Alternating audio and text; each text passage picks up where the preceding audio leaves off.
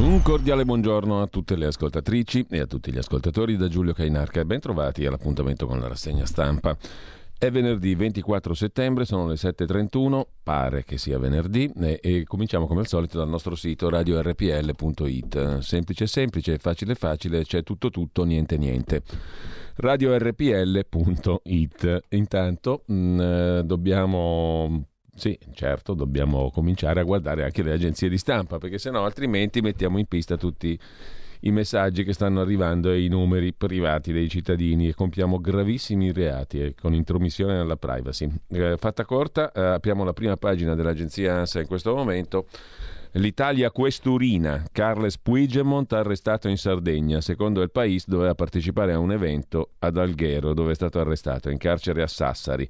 L'evento era stato reso pubblico, non c'era niente di segreto. L'ex presidente della Catalogna, Puigdemont appunto, è stato arrestato ad Alghero al suo arrivo all'aeroporto giovedì, sulla base di un mandato di arresto europeo emesso dalle autorità spagnole per reati contro l'ordine e la sicurezza pubblica nazionale. L'Italia questurina è felice di aver compiuto questo arresto che ha fermato un pericoloso sovversivo internazionale. L'ex presidente della Catalogna, Draghi, intanto ha parlato presso l'assise della Confindustria, un patto per l'Italia. Confindustria lo ha celebrato come un divo, ha chiesto che rimanga al governo per sempre. Il Premier lancia la proposta di un patto economico-sociale per rilanciare l'Italia e riprende le parole del presidente di Confindustria Bonomi, invitando tutti a lavorare insieme per rendere duratura la crescita.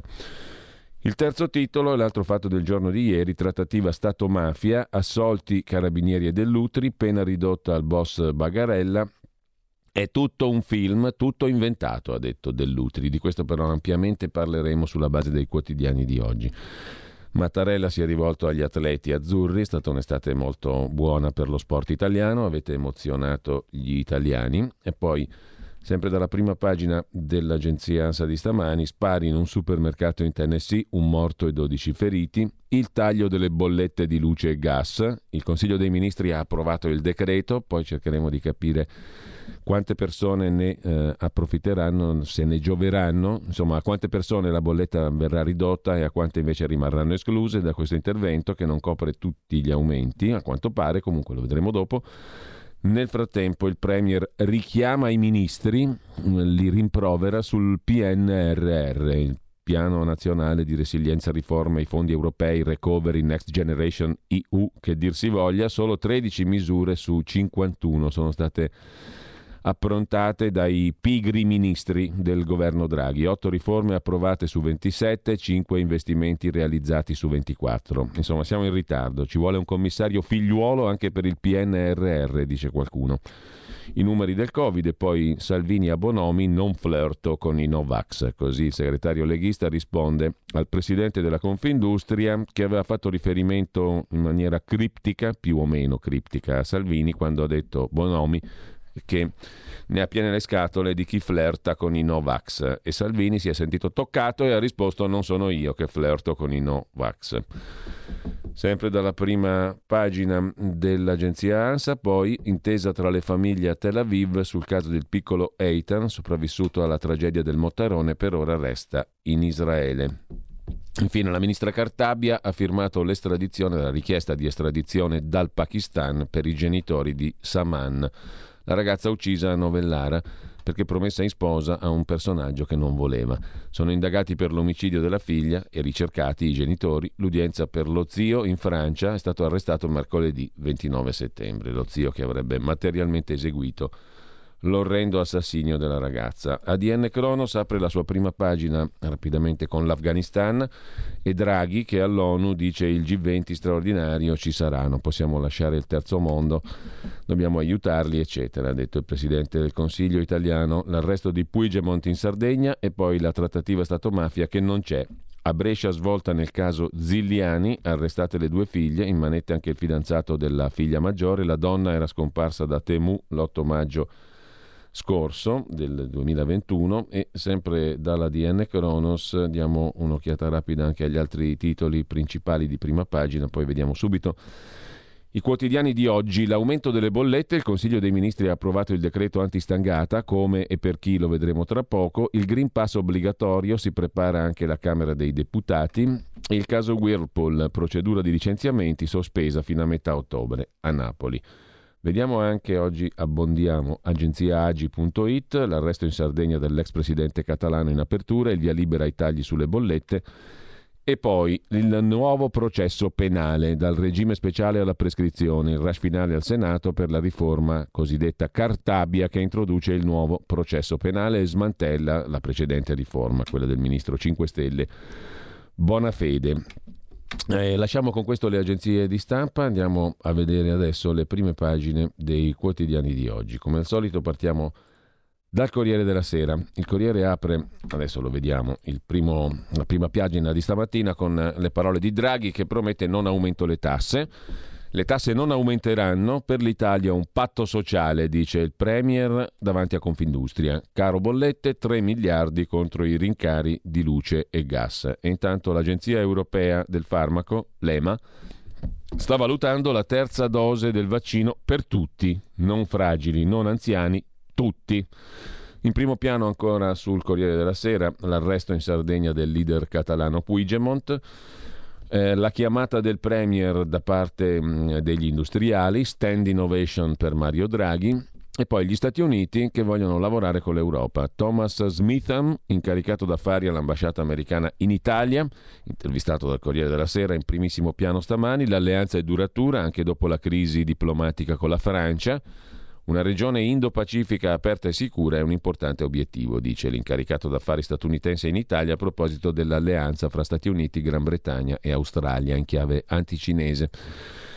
Anche il Corriere della Sera, come tutti i quotidiani, mette in primissimo piano eh, il giudizio d'appello sulla trattativa Stato-mafia. Non ci fu reato, è stato ribaltato il verdetto di primo grado. Cosa vuol dire? Che gli ex carabinieri Mario Mori, Antonio Subranni, Giuseppe De Donno e l'ex senatore Marcello Dell'Utri innanzitutto sono stati assolti. La trattativa tra lo Stato e la mafia non fu un reato. La sentenza d'appello ha ribaltato il giudizio di primo grado che aveva bollato come reato il tentativo degli uomini delle istituzioni, carabinieri ma anche politici come Dell'Utri, il tentativo di costoro di entrare in contatto con esponenti di Cosa Nostra, in particolare Vito Ciancimino, al tempo delle stragi. Invece, come dissero i militari, si difesero così, fu un modo per avere informazioni per poi catturare il capo dei capi, Rina. Il verdetto ha cancellato ciò che in dieci anni la Procura di Palermo e la Corte di primo grado avevano costruito sull'indagine. Questa sentenza in appello ha fatto molto rumore, come era prevedibilissimo. Il commento in prima pagina sul Corriere della Sera è del mafiologo Giovanni Bianconi. L'uso improprio che si fa dei processi, sentenze e politica. La sentenza d'appello sulla cosiddetta trattativa Stato-mafia capovolge la sentenza di primo grado. L'accusa ha perso, le difese hanno vinto. Aveva ragione chi ha sempre sostenuto non tanto che la trattativa non è reato, giacché questo non l'hanno mai affermato nemmeno i pubblici ministeri, scrive Giovanni Bianconi in prima pagina sul Corriere della Sera. Piuttosto ha prevalso l'opinione di chi riteneva che il processo, costruito intorno all'ipotesi di una minaccia dei boss alle istituzioni, agevolata e rafforzata da carabinieri e politici che avevano avviato un, o tentato un contatto con Cosa Nostra, insomma questo processo è stato un errore, non ha retto al giudizio d'appello. Altri giudici però, nella stessa formazione, nel 2018 erano giunti alla conclusione opposta, cioè che il ricatto mafioso trovò una sponda nel dialogo con i rappresentanti dello Stato. Adesso manca il terzo grado di giudizio, il vaglio della Cassazione, scrive salomonicamente Giovanni Bianconi in prima pagina sul Corriere della Sera. La foto di oggi è quella di Paolo Nespoli, 64 anni, ex astronauta milanese, tre volte nello spazio, Adesso malato, ha superato, pare, sta superando, sta lottando contro un tumore al cervello. Combatto contro un tumore, vedo la luce, dice il, mm, l'astronauta, l'ex astronauta. Intanto mm, sfogliamo brevemente le, pre, le, pagine interne del Corriere della Sera per avere un'idea dei fatti del giorno e poi andiamo a vedere le altre prime pagine. Draghi che lancia il patto sociale, nessuno può chiamarsi fuori, nessuno, dice il Premier che richiama anche i ministri, bisogna accelerare sulla realizzazione del PNRR e mi scuserete ma ogni volta mi viene in mente Totò nel l'immortale Antonio Latrippa, il PNR, il Partito Nazionale della Restaurazione. Comunque, al di là di questo, eh, Giulio Cesare recupera qualche clip ma quando lui fa l'appello ai casigliani per il voto, vota Antonio, vota Antonio, ve lo ricorderete tutti, vorrei che con il PNR, Partito Nazionale della Restaurazione, non è male, è sempre attuale. Comunque vorrei che condividessimo una prospettiva di sviluppo, un patto, ha detto Draghi, agli industriali a beneficio delle prossime generazioni. PNRR è un progetto decisivo per il futuro del Paese, dice ancora Mario Draghi, dobbiamo assicurarci che il denaro per gli investimenti sia speso bene, naturalmente. Se l'aumento dei prezzi dovesse rivelarsi duraturo, sarà importante incrementare la produttività. Nessuno può chiamarsi fuori dal patto sociale. Unità nazionale, tutti uniti. Velocemente vediamo anche il presidente della Confindustria Bonomi. Le riforme senza giochetti, via quota 100, via anche l'IRAP, l'imposta di rapina sulle imprese, quando nacque la Lega la chiamò così tanti anni fa. Il Premier Draghi è un uomo della necessità. Dio ci metterei anche una maiuscola, il Corriere ci mette la minuscola, necessità. Io ci metterei la maiuscola, ananche in greco, così suona anche meglio. L'uomo della necessità con la N maiuscola, non esitiamo a dire che ci riconosciamo nell'esperienza e nell'operato del governo guidato dal presidente Draghi. Ci auguriamo che continui a lungo, ha detto il presidente della Confindustria. Bonomi davanti a 1200 imprenditori e mezzo governo. Le riforme occorre farle adesso, basta giochetti, leggiamo che i partiti non mollano nella difesa di troppi settori sottratti alla concorrenza, dice il presidente della Confindustria Carlo Bonomi. E ehm, dopo gli amorosi scambi di vedute, anzi di abbracci e di baci fra Confindustria e Draghi, le bollette. Vediamo un po' di capirci di più. Intervento da 3 miliardi, scrive il Corriere, per famiglie e imprese che dal primo di ottobre dovranno affrontare la legnata delle bollette luce e gas. Via gli oneri di sistema nella bolletta elettrica per tutti fino alla fine dell'anno. Questa è una buona notizia. Aliquote IVA al 5% su consumi di gas metano e bonus sociale per circa 3 milioni di persone. Lo aveva annunciato ieri Draghi, il Consiglio dei Ministri ha dato l'ok al decreto per contenere gli effetti degli aumenti dei prezzi luce e gas. Beh, nella cancellazione fino a fine anno degli oneri di sistema dovrebbe dare una bella botta al ribasso delle bollette. Dal 1 di ottobre al 31 dicembre, dunque, 26 milioni di utenze domestiche fino a 16,5 kW e 6 milioni di piccole e medie imprese usufruiranno del taglio totale degli oneri generali di sistema nella bolletta elettrica. A questi si aggiungono 3 milioni di persone che già oggi beneficiano del bonus energia previsto per nuclei familiari con indicatore di situazione economica equivalente, l'ISEE, al di sotto di 8.265 euro annui. Però la vera notizia è questa, direi, cioè la cancellazione degli oneri generali di sistema nella bolletta elettrica. Andate a vedere nelle bollette che avete a casa quanto pesano. Pesano praticamente per la metà. Quindi dovrebbe essere una bella sforbiciata quella che arriva in bolletta. Verificheremo, staremo a vedere. Intanto questa è una ottima notizia se confermata. Il decreto però pare prevedere proprio questo. Per quanto riguarda il gas, il bonus sociale per i clienti domestici economicamente svantaggiati e per clienti domestici in gravi condizioni di salute coinvolge 2 milioni e mezzo di persone che beneficeranno dell'azzeramento degli aumenti delle bollette in virtù di un fondo di 450 milioni di euro. Per tutti gli altri utenti, civili e industriali, grazie a ulteriori 480 milioni di euro, la bolletta subirà un taglio IVA che dal 10 o dal 22% sarà ribassato al 5% su tutti i consumi di ottobre, novembre e dicembre. Insomma, le notizie sembrano buone per le bollette di luce e gas. Intanto, sempre staremo a vedere naturalmente.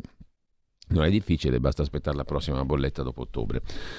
Stato mafia, l'altro argomento del giorno, il ribaltamento del verdetto di primo grado, non c'è stata trattativa, non c'è stato reato, assolti dell'Utri e i carabinieri, il fatto non costituisce reato, condanne invece ai boss. Questo permetterà, come vediamo tra poco, come vedremo tra poco, a Travaglio di dire La trattativa con lo Stato mh, mm, è reato, la trattativa con la mafia no.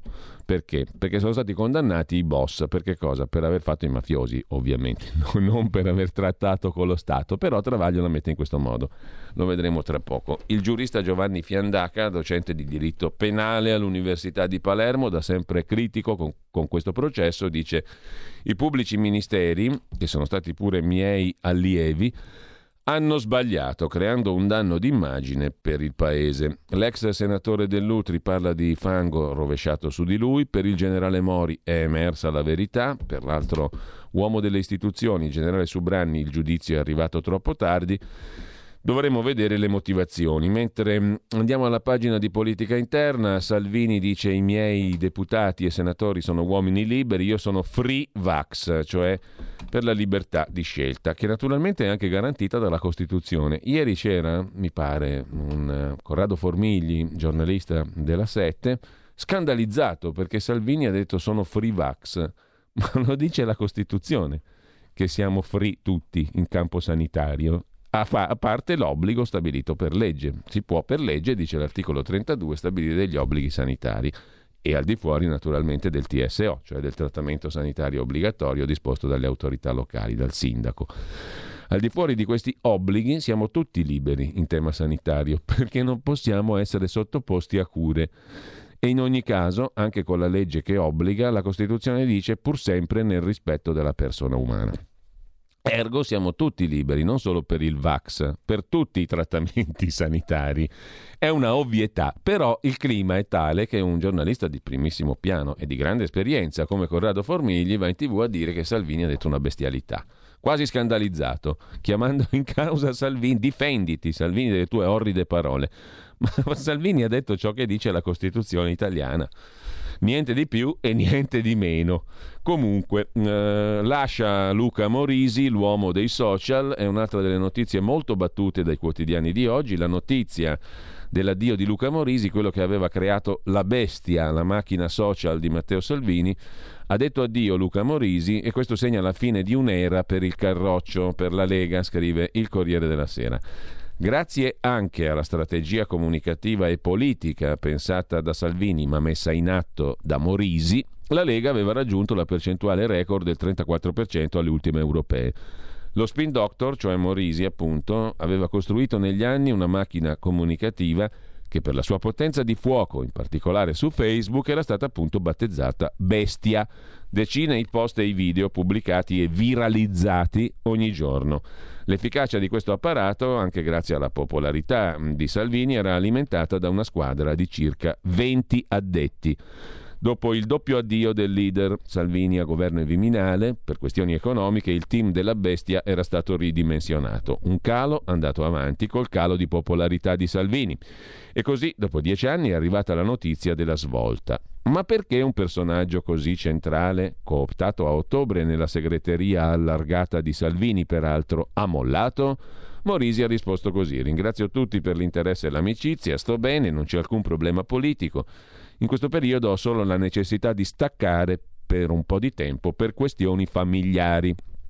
Ma alla base di questa svolta radicale, conclude il Corriere della Sera, ci sarebbe anche la necessità della Lega di avviare una nuova strategia comunicativa più equilibrata, meno urlata, calzante a un quadro politico rivoluzionato e con Giorgia Meloni da uh, frenare, da arginare. Intanto all'economia, al Ministero dell'Economia, sottosegretario, dopo le dimissioni del leghista Durigon, arriva un eh, nuovo nome, quello di Federico Freni, 41enne, avvocato. Il Consiglio dei Ministri ha nominato Freni, esperto di diritto amministrativo, indicato da Salvini come nuovo sottosegretario all'economia. Freni è anche professore all'Università Pegaso, oltre che docente di diritto amministrativo e processuale amministrativo alla LUIS, l'Università di Confindustria a Roma.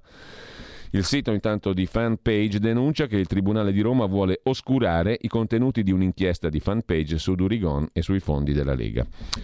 Velocemente, cosa ci rimane da vedere ancora sul Corriere della Sera? Sfogliamo le pagine del processo, ci occuperemo dopo, quindi nient'altro. Andiamo a vedere per mh, mm, completezza Le altre prime pagine del giorno, partendo da Repubblica, due gli argomenti, in taglio alto, Stato mafia, assolti Mori e Dell'Utri, una sentenza con zona grigia, scrive Carlo Bonini, si farebbe un torto alla verità se la sentenza della Corte d'Assise d'Appello di ieri venisse letta come un rubicone della storia della mafia in questo paese. Beh, insomma, non sarà un rubicone, ma non è neanche acqua fresca. Un patto per la rinascita è invece il titolo principale di Repubblica, tra virgolette, sono le frasi, la frase, è la frase di Draghi, anzi è la locuzione di Draghi che lancia la proposta all'Assemblea di Confindustria. Serve unità, le aziende devono fare di più per la ripresa. Il presidente degli imprenditori Bonomi attacca la Lega, ci opporremo, dice il presidente Confindustria, a chi flirta con i Novax il Premier Draghi resti a lungo e tanto bollette e aumenti azzerati a famiglie povere e piccole imprese. Famiglie povere o comunque eliminazione degli oneri di sistema per tutti sono due cose diverse. Intanto, sempre dalla prima pagina della Repubblica, c'è da segnalare anche Elon Musk che oggi dialoga con John Elkan, l'editore di Repubblica, La Stampa, Il secolo XIX e una quantità di giornali locali. Elon Musk eh, dialoga del futuro digitale, della tecnologia e di tante belle cose. Da Repubblica passiamo alla sorella, la gemella, sempre John Elkan, sempre Fiat Chrysler, La Stampa, la Stampa di Torino, con Draghi che lancia il patto per l'Italia, serve unità si divide la Lega di governo, lascia la bestia Morisi, scrive la stampa, il Consiglio dei Ministri approva il decreto antistangata, 3 miliardi per limitare gli aumenti di luce e gas. Intanto a Kabul la guerra civile non è mai finita. Poi lo vediamo, sono due pagine di chiacchierata di Francesca Mannocchi col generale Malkasian che ha guidato a Kabul un'importante missione e, e poi in primo piano sulla stampa la trattativa Stato-mafia non ci fu reato, assolti dell'Utri e i carabinieri. Non bastano dieci anni di indagini, scrive Francesco Lalicata. Commenta anche Marcello Sorgi, giustizia tortuosa, vite rovinate. C'è poi l'intervista del direttore della stampa Massimo Giannini a Giorgia Meloni, anche questa la vediamo dopo più in dettaglio non sono Novax, sono come Angela Merkel, dice Giorgia Meloni.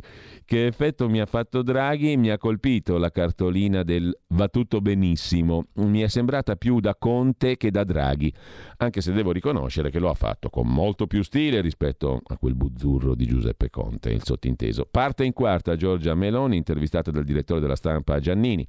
Mezz'ora sui temi della politica e della sanità, tasse, Green Pass, rapporti con Salvini. E poi in piazza Castello a Torino è andata Giorgia Meloni, dove ieri ha tirato la volata al candidato del centrodestra da Milano. Antonella Viola protesta, niente bavaglio a noi scienziati, visto che li abbiamo visti troppo poco in televisione, lei, i Galli, i Burioni e compagnia cantante. E c'è un ordine del giorno che non vincola affatto il governo, che direbbe, se accolto, quando e mai dovesse essere accolto, che eh, ci vuole l'ok del capo della struttura per cui lavorano anche gli illustri virologi nel loro ospedale, nel loro distretto, nella loro USL, il capo deve autorizzare la loro andata in tv o le loro dichiarazioni. Eh, non succederà probabilmente perché un ordine del giorno vale poco e niente, ma in ogni caso i virologi protestano. Ci piace a loro la TV, di andare in TV e quindi se si profila all'orizzonte qualche ostacolo per andare in TV, e gli girano le scatole ai virologi. Mentre lasciamo la prima pagina della stampa e andiamo alla nostra Pravda. La Pravda, la verità di Maurizio Belpietro, apre la sua prima pagina con il Green Pass che dura 12 mesi, ma il vaccino soltanto 6 e i guariti pure. I guariti durano 6 mesi di Green Pass. Perché? Per quale motivo? Boh. La card ormai serve per qualsiasi cosa, scrive Maurizio Belpietro, sottolineando l'ennesima contraddizione, Green Pass 12 mesi, vaccino 6. La validità della card o Green Pass, che dir si voglia, è stata appena prolungata a un anno, proprio mentre dall'estero emergono dati sulla possibile caduta della copertura immunitaria dei farmaci di Pfizer e compagnia. Tanto che Bianchi, ministro della scuola, ha dovuto rimangiarsi la promessa di premiare gli studenti vaccinati togliendo loro la mascherina. C'è poi il faccione dell'avvocato Piero Amara in prima pagina sulla nostra Pravda, un altro corvo sul caso Amara cercava di colpire Leni, lo racconta come equalmente a pagina 13 Giacomo Amadori, gli affari dell'avvocato Amara nel dossier del Corvo. Il Corvo è un animale politico-giudiziario immortale nella storia d'Italia. Nelle carte dell'inchiesta sulla postina del CSM, quella che ha mandato le carte dell'interrogatorio di Amara in giro a cani et a oves, scusate, mm, stavo per dire una parolaccia, a oves et boves, spunta una lettera anonima su un carico di greggio iraniano destinato a Leni. Se avete voglia di mm, intrifolarvi dentro a un gran casino, a pagina 13 della Verità c'è tutto sto casino, l'avvocato Amara, la loggia Ungheria, Leni, eh, i trafficoni, i margnifoni, i corvi e compagnia cantante. In primo piano ancora sulla verità Evitare la didattica a distanza si può già. Il Veneto capofila, molte regioni lo fanno, scrive Patrizia Floderreiter. Alessandro Rico si occupa invece di quella roba antica, superata, superata, sormontata, come direbbe sempre Totò, che è il Parlamento, l'aula svuotata tra fiducia e referendum. E tutti tacciono.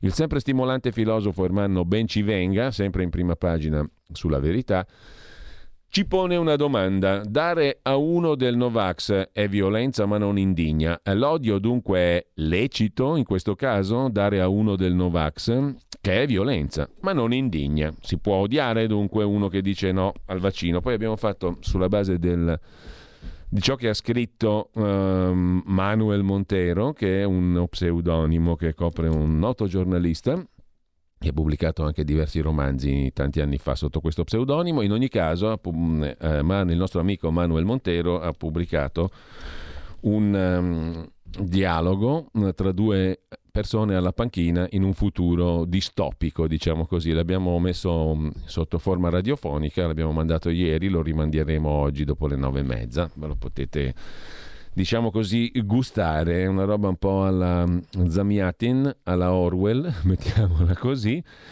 e, però è molto efficace secondo me, stimolante in ogni caso, poi naturalmente qualcuno criticherà, qualcuno apprezzerà, ma um, siamo fatti apposta per uh, farci criticare, per farci apprezzare, soprattutto per stimolare qualcuno um, così conoscere, pensare. Adesso non facciamo la corta, dai, andiamo agli altri titoli della prima pagina della verità di oggi. Francesco Borgonovo, oggi sbeffeggiato uh, sul venerdì di Repubblica dal noto scrittore Albinati, quello che si augurava che morissero i bambini sulla nave degli immigrati per vedere l'effetto che faceva sul governo Conte 1 e su Salvini e che dice che Borgonovo è uno che prenderebbe a legnate, un coglione che prenderebbe a legnate. Comunque, questo è Albinati naturalmente che parla di Borgonovo. Borgonovo oggi scrive senza pudore non ti vaccini, sei un malato di mente. Ormai vale tutto, valgono le peggiori nequizie, i peggiori insulti. Se critichi la religione del vaccino sei pazzo eppure genitore degenere. L'ultimo stadio della guerra, mossa dallo scienziato unico a chi ha dubbi o sceglie i tamponi, è inquadrarlo come squilibrato, con un odioso carico ulteriore, metterne in dubbio la capacità di crescere un figlio. Su Repubblica si è parlato in termini clinici di madri e padri Novax. Il virologo Burioni invece incita al dileggio verso chi legittimamente rifiuta la puntura. Siamo arrivati qui, signora mia, mentre Draghi delude PD e 5 Stelle, niente tasse davanti a una confindustria in adorazione, è stato definito niente meno che l'uomo della necessità, della ananche, giusto appunto. Il Premier, così gli diamo anche un bel tocco di mitologia greca a Draghi, il Premier rassicura i cittadini e dice niente tasse. In Consiglio dei Ministri ok all'intervento per contenere il caro bolletta, quest'anno salirà solo dell'11% anziché del 40%. Poi c'è Marcello Veneziani, sempre sulla prima pagina della Pravda, che condanna, mm, eh, che condanna, no, che si occupa della condanna della destra. La condanna della destra è funzionare, soprattutto se non governa, verso il voto. Il titolo non è chiarissimo. A pagina 15 ci schiariamo le idee. La destra è maggioranza, sostiene Veneziani, ma rischia di non governare nemmeno stavolta. Al doppio turno delle comunali, Sinistra e 5 Stelle si coalizzeranno contro i candidati della destra. A Salvini e Meloni non resta che puntare tutto sull'insofferenza verso l'establishment e sull'impopolarità di chi chiede più tasse, scrive Marcello Veneziani, con il quale chiudiamo la prima pagina della Pravda, della verità, anzi no, c'è la lapide sulla trattativa Stato-mafia, se ne occupa Antonio Rossitto, il libro di Giancarlo Perna Su Elsa Fornero un ritratto tra quelli fatti da Perna, l'ex ministra che conserva la voglia di tosarci, Giorgio Gandola eh, che si occupa del ballo dei furbetti del quartierino che rivive in un documentario Sky. Un documentario Sky che si occupa di Ricucci, Fiorani, la pazza estate del 2005, quella delle scalate bancarie, se ne occupò eh, la magistrata Magliene Incolse, eh, la magistrata che se ne occupò al Tribunale di Milano fu poi mandata a Cremona a, a spazzolare a spazzolare il cortile del Tribunale di Cremona, ve lo ricorderete, noi avevamo messo in scena anche i dialoghi di quelle intercettazioni della scalata Unipol tra i big del Partito Democratico, Fassino, D'Alema, Consorte, La Torre, compagnia bella. Erano interessanti quelle conversazioni, ma la magistrata che le mise in luce fu fatta fuori, eh, ve lo ricorderete. Adesso mi sfugge il nome celeberrimo della magistrata in questione, che era la GIP del Tribunale di Milano, che mh, mm, aveva valorizzato, come si dice in termine giudiziario, quelle conversazioni tra i vertici del PD e i furbetti del quartierino. E, um, celeberrima la, la Jeep che aveva anche appoggiato De Magistris per le sue inchieste um, da magistrato prima che diventasse sindaco e politico eh, insomma, mi sfugge il nome, ma la conoscete tutti. Aveva anche mh, partecipato a un programma di Santoro e via dicendo. È stata trasferita a Cremona e tutti ci siamo dimenticati di lei. Eh, intanto, perché aveva avuto il torto di mettere in luce mh, che forse qualcosa proprio non è che andasse per il verso giusto nei rapporti tra il Partito Democratico e i vertici del mondo finanziario e bancario. Abbiamo una banca, Fassino e tutto il resto, e D'Alema, e Ricucci e consorte, la Torre e via dicendo eh, con eh, i furbetti del quartierino. Eh, comunque, al di là di questo, lasciamo la Pravda e andiamo a vedere il fatto quotidiano. L'Izvestia nostrana, diciamo così.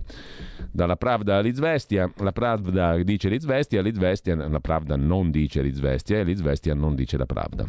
Tra fatto e verità esistono rapporti conflittuali, non in termini di testate giornalistiche, ma proprio concettualmente. Andiamo al fatto quotidiano comunque senza menar troppo il torrone, trattare con la mafia si può, con lo Stato no.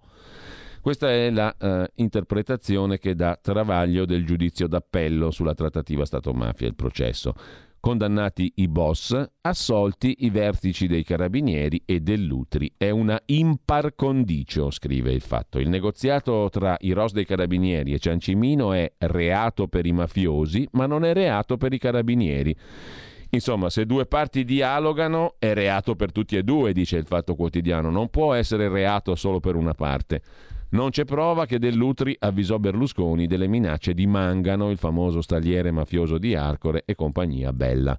Molto bella compagnia. I DPCM di Conte invece erano legittimi, scrive il Fatto Quotidiano sopra la testata la frasetta di oggi e attuavano decreti approvati dalle Camere. Lo ha detto la Corte Costituzionale che ha smentito le destre e soprattutto l'ex giudice della Corte medesima Cassese, giudice emerito della Corte Costituzionale, il quale Cassese aveva detto che i DPCM di Conte erano illegittimi. Ebbene, la sua Corte ha detto il contrario, erano legittimi e attuavano decreti approvati dalle Camere.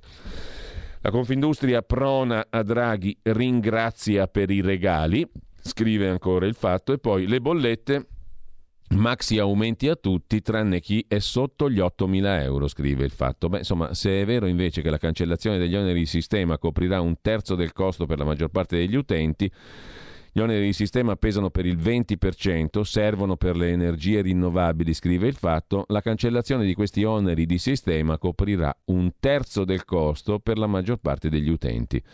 In sostanza il fatto è scettico, rincari azzerati delle bollette solo per pochi, per gli altri sconto minimo. Il governo stanzia 3 miliardi, ne servirebbero 9. Anche Libero è abbastanza Scettico, la temuta maxi stangata non ci sarà delle bollette solo per 3 milioni di italiani che beneficiano del bonus sociale elettrico e gas. Per tutte le altre famiglie le bollette dei prossimi mesi resteranno pesantissime, scrive il fatto. Il Consiglio dei Ministri ha approvato un decreto da 3 miliardi di euro per sterilizzare solo una parte degli aumenti delle bollette degli ultimi tre mesi di quest'anno, di quest'anno i prossimi tre mesi e ha agito sui cosiddetti oneri di sistema per luce e gas e solo sull'IVA per il gas.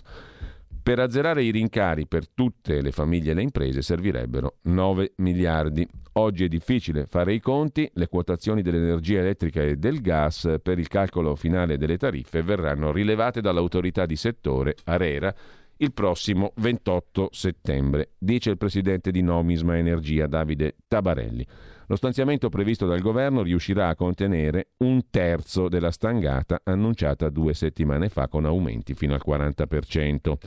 Insomma, staremo a vedere, bisogna fare i conti per bene. Intanto, sempre dalla prima pagina del Fatto Quotidiano, Vediamo anche il commento di Marco Travaglio, intitolato oggi La legge del dipende sulla trattativa Stato-mafia e sul giudizio d'appello. Per la serie La sai l'ultima, la sentenza d'appello trattativa Stato-mafia conferma integralmente i fatti, ma condanna solo la mafia e assolve lo Stato. E così si afferma un principio da avanspettacolo. Trattare con lo Stato è reato, trattare con la mafia non è reato. Sarà avvincente, fra tre mesi, leggere le motivazioni della Corte d'Assise d'Appello di Palermo, che ha fatto questa sentenza di ieri. Lo sarebbe ancor più avvincente poter assistere alla stesura delle motivazioni, cioè vedere i giudici che mettono nero su bianco questa trattativa asimmetrica con la legge del dipende. È reato solo per i mafiosi da un lato del tavolo e non per i carabinieri e i politici dall'altro. Più che una trattativa, una tragedia degli equivoci. Ricapitoliamo, scrive Travaglio. Il boss Bagarella, a cui a questo punto va tutta la nostra solidarietà, si becca 27 anni di galera per avere minacciato a suon di bombe con Rina e Provenzano i governi Amato e Ciampi 92-93 e tentato di minacciare anche il governo Berlusconi nel 94. Il medico mafioso Cinà, a cui a questo punto va la nostra solidarietà, si becca, scrive Travaglio, 12 anni per il suo ruolo di tramite e postino dei pizzini e dei papelli che si scambiavano Vito Ciancimino, imbeccato da carabinieri del Ross su Branni Mori e De Donno, e il duo Riina Provenzano. Ma i carabinieri del Ross su Branni, Mori e De Donno, che dopo l'assassinio di Salvo Lima nel 92 e Capaci, sempre nel 92, commissionarono al mafioso Ciancimino la trattativa con Cosa Nostra, per salvare la pelle a politici collusi che rischiavano la pelle per non aver mantenuto gli impegni sull'insabbiamento del maxi processo, questi carabinieri vengono assolti perché il fatto non costituisce reato e appunto il medico mafioso Cinà si becca 12 anni per aver fatto da tramite postino dei pizzini, degli avvertimenti, dei papelli che si scambiavano Vito Ciancimino imbeccato dai carabinieri e Rina e Provenzano. Quindi il fatto, cioè non tanto la trattativa, ma la minaccia allo Stato attivata a suon di stragi da Cosa Nostra e veicolata ai governi Amato e Ciampi dal trio del Ross, il fatto sussiste e come. Però, quando trasmettevano le minacce mafiose per mettere in ginocchio i governi, con l'effetto di rafforzare Cosa Nostra e scatenare stragi a partire da quella di Via D'Amelio, i tre ufficiali dei carabinieri non commettevano reato. Il perché lo scopriremo dalle motivazioni. Probabilmente mancava il dolo, l'intenzionalità. Lo facevano a loro insaputa? Pensavano di agire a fin di bene? Non capivano niente? Sia come sia, la lotta alla mafia era in buone mani. Parliamo dello stesso Ross che nel 92 non perquisì il covo di Rina, lasciandolo setacciare ai mafiosi, favorendo Cosa Nostra, ma furono assolti perché mancava il dolo, scrive Marco Travaglio, dell'editoriale. Nel 93 non arrestarono Nitto Santa Paola, nel 95 non catturarono Provenzano, favorendo Cosa Nostra, ma furono assolti perché mancava il dolo. Dei fulmini di guerra. Nel 94 lo scenario cambia. Cosa Nostra sospende l'ultima strage fallita, 23 gennaio, Stadio Olimpico di Roma. Tre giorni dopo Berlusconi annuncia la discesa in campo. Vince le elezioni grazie anche ai voti di mafia e ndrangheta, scrive Marco Travaglio. Bagarella e Brusca mandano Vittorio Mangano a trovare il suo vecchio capo, Marcello De Lutri, nella sua villa di Como, per ricordargli ciò che deve fare il governo dell'amico Silvio, che infatti il 13 luglio infila tre norme pro mafia nel decreto Biondi. Anche questo episodio sembra confermato dal dispositivo della sentenza. Infatti Bagarella e Brusca sono ritenuti colpevoli anche di quella minaccia al governo Berlusconi. Una minaccia però non più consumata, altrimenti verrebbe ricondannato anche Dell'Utri, ma soltanto tentata. Così anche Dell'Utri può essere assolto per non aver commesso il fatto, cioè per non aver trasmesso a Berlusconi la minaccia di Bagarella e compagnia portata da Mangano. Evidentemente la Corte non ritiene sufficienti le prove che Berlusconi fosse stato avvertito dal suo compare. Si sa che Marcello a Silvio nasconde sempre tutto, ironizza Travaglio. Mangano lo avvisa che senza leggi pro mafia le stragi ricominciano. E cosa fa? Dell'Utri si tiene tutto per sé, non dice niente al suo capo e amico Silvio, mettendone a rischio la pelle. Fortuna che Silvio, ignaro di tutto, si precipita ugualmente a varare tre norme pro mafia. Si pensava fosse sotto minaccia agisse per paura. Ora invece scopriamo che lo fece per piacer suo. Una passione personale, una sintonia istintiva con Cosa Nostra. Un viatico in più per il Quirinale adesso, scrive Travaglio. Che conclude sul fatto di oggi, in attesa di leggere le motivazioni, torna alla mente lo sfogo di Riina con un agente della penitenziaria 2013 non cercavo nessuno, disse Rina, erano loro che cercavano me. Per una volta nella vita diceva la verità. Fu lo Stato, tramite il Ross, ad avviare la trattativa. La sentenza lo conferma. Tutti i negazionisti vengono sbugiardati. Le parole di Massimo Ciancimino, Brusca e decine di pentiti sono confermate. I veri bugiardi sono le centinaia di uomini dello Stato che prima hanno taciuto e poi negato tutto. A saperlo prima che la trattativa Stato-mafia è reato solo per la mafia, avrebbero confessato anche loro con un bel embè. Bastava aver letto Sciascia, lo Stato non può processare se stesso. Quando gli scappa di processarsi, presto o tardi si assolve. Così la vede e la scrive Marco Travaglio sul Fatto Quotidiano di oggi. Andiamo a Libero, il quotidiano diretto da Alessandro Sallusti, bollette solo una mancia, la mazzata per il caro energia resta, il governo stanzia 3 miliardi di euro per frenare i rincari che saranno soltanto del 27%. Ovazioni per Draghi dagli industriali, ma gli industriali ora vogliono i soldi, il quattrino. Le bollette aumenteranno non del 40, ma soltanto del 27%, soltanto tra virgolette, scrive Attilio Barbieri su Libero. Il governo ha stanziato 3 miliardi, come aveva anticipato ieri Draghi a Confindustria, una mancia, anche se il Premier, scrive ancora Libero, ha lanciato una sfida epocale, serve un patto per l'Italia, nessuno può chiamarsi fuori. Industriali tutti in piedi per Super Mario, ma chiedono più soldi. Soltanto una mancia per le bollette, scrive Libero, e io pago, sempre per citare Totò, in CDM, Consiglio dei Ministri, stanziati 3 miliardi per ridurre gli oneri soprattutto ai più poveri, però la stangata sull'energia rimane, rincari del 27%. Così scrive Libero, in sostanza non saranno più del 40 ma del 27% i rincari. E poi ancora in prima pagina su Libero Sandro Iacometti che si occupa dell'errore, un altro errore di Palazzo Chigi, secondo Libero, il freno verde alla ripartenza, la retorica del green. Paragonato a De Gasperi, a Ciampi, a Baffi, celebrato dal capo degli industriali Carlo Bonomi come uomo della necessità, hm? osannato dalla platea degli imprenditori, per dimostrare che loro hm, che producono e creano ricchezze sono dalla sua parte. Insomma, è stato indubbiamente un abbraccio caloroso quello che ha accolto ieri Draghi a Confindustria, un'apertura di credito incredibile. Però gli industriali sono persone concrete, tra un applauso e una ola sono arrivate richieste a partire dal fisco che non può accompagnare la crescita con una dote di soli 3 miliardi a disposizione da parte del governo. E poi la transizione energetica, piace a tutti, è splendida, ma per il 94% ricadrà sulle spalle degli investitori privati. Sul tema fisco le premesse non sono ottime. Sul tema green Ieri è arrivato un segnale, non si sa quanto gradito a Confindustria. Certo, la sforbiciata dell'IVA era una loro richiesta, ma spostare una fetta importante di risorse sul bonus sociale sulle microimprese e non riuscire a recuperare somme sufficienti a sterilizzare gli aumenti previsti in bolletta, si tratta di 3 miliardi che il governo ha trovato a fronte di 9 miliardi di rincari stimati, non è quello che si aspettavano. Una mossa così ricorda Giuseppe Conte che mentendo assicurava che nessuno resterà indietro e non a caso ieri il piddino Andrea Orlando ha utilizzato le stesse frasi festeggiando il decreto bollette.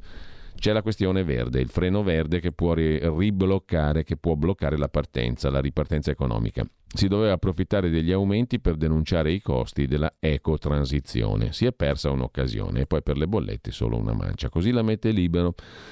Anche Libero si occupa con Filippo Facci e Alessandro Sallusti della sentenza d'appello sulla trattativa Stato-mafia, il processo a Palermo, smascherata la bufala di Berlusconi mafioso, scrive Filippo Facci.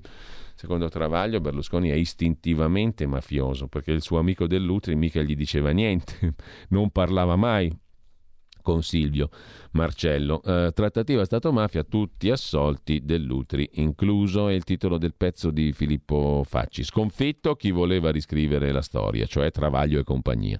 Ora è finita davvero. Un giudice coraggioso seppellisce la narrazione che ha messo sotto accusa, scrive Facci, pezzi delle istituzioni attraverso teoremi giudiziari, libri, articoli e film.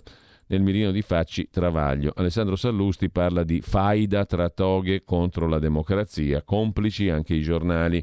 Non ci fu alcuna trattativa tra Stato e mafia per mettere fine alle stragi del 93.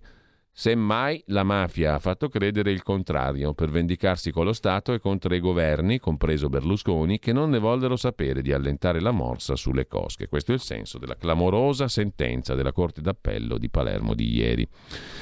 Poi c'è una questione che riguarda Claudio Borghi che si vergogna di quello che dice, cancellato un post sugli scroccatamponi, cioè i deputati, gli onorevoli. Claudio Borghi vuole i test gratis ma si vergogna. L'onorevole ha contestato il titolo di ieri di Libero, Onorevoli Scrocconi, poi ha fatto marcia indietro. Un tweet del leghista, tamponi ai deputati sono pagati con i nostri contributi, critiche a raffica, il politico cancella tutto. Noi Claudio Borghi lo conosciamo da vicino. Non è così come lo descrive Salvatore Dama su Libero, mentre sempre nella prima pagina di Libero c'è la più splendiderrima di tutte le conduttrici televisive, scrive Libero medesimo Alessandro Gonzato. Si parla di Mirta Merlino, che è mm, eh, una delle conduttrici tra le più apprezzate sul globo terracqueo, scrive Libero. Il veto ai virologi in tv, io invito chi mi pare, dice l'eroica Mirta. Mentre sempre dalla prima pagina di Libero Antonio Socci si domanda perché nessuno indaga su chi vuole il Papa morto? Lo ha detto lui che lo volevano far fuori, i sospetti del pontefice, i silenzi in Vaticano. Oddio, il Papa non è che abbia detto proprio che lo volevano morto che insomma stavano già preparando il conclave, forse davano per scontato che morisse o qualcuno magari lo auspicava, per carità. Insomma, Antonio Soci dice perché non indaghiamo? Perché nessuno indaga su chi vuole il Papa morto? C'è un inquirente eccelso in Vaticano, l'ex procuratore capo di Reggio Calabria, mh, di Palermo e di Roma, niente po', po di meno che eh, Pignatone. Pignatone è il capo della macchina giudiziaria vaticana. Non può indagare?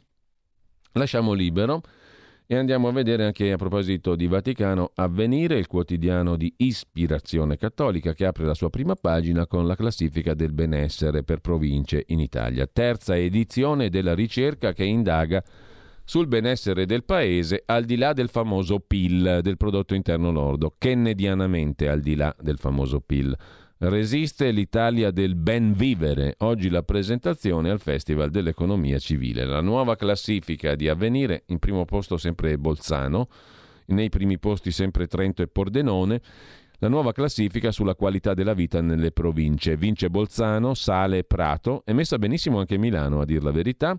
Nord e sud più vicini, ma è l'effetto della pandemia. I territori generativi sono anche quelli più resilienti, cioè dove si procrea, si vive meglio.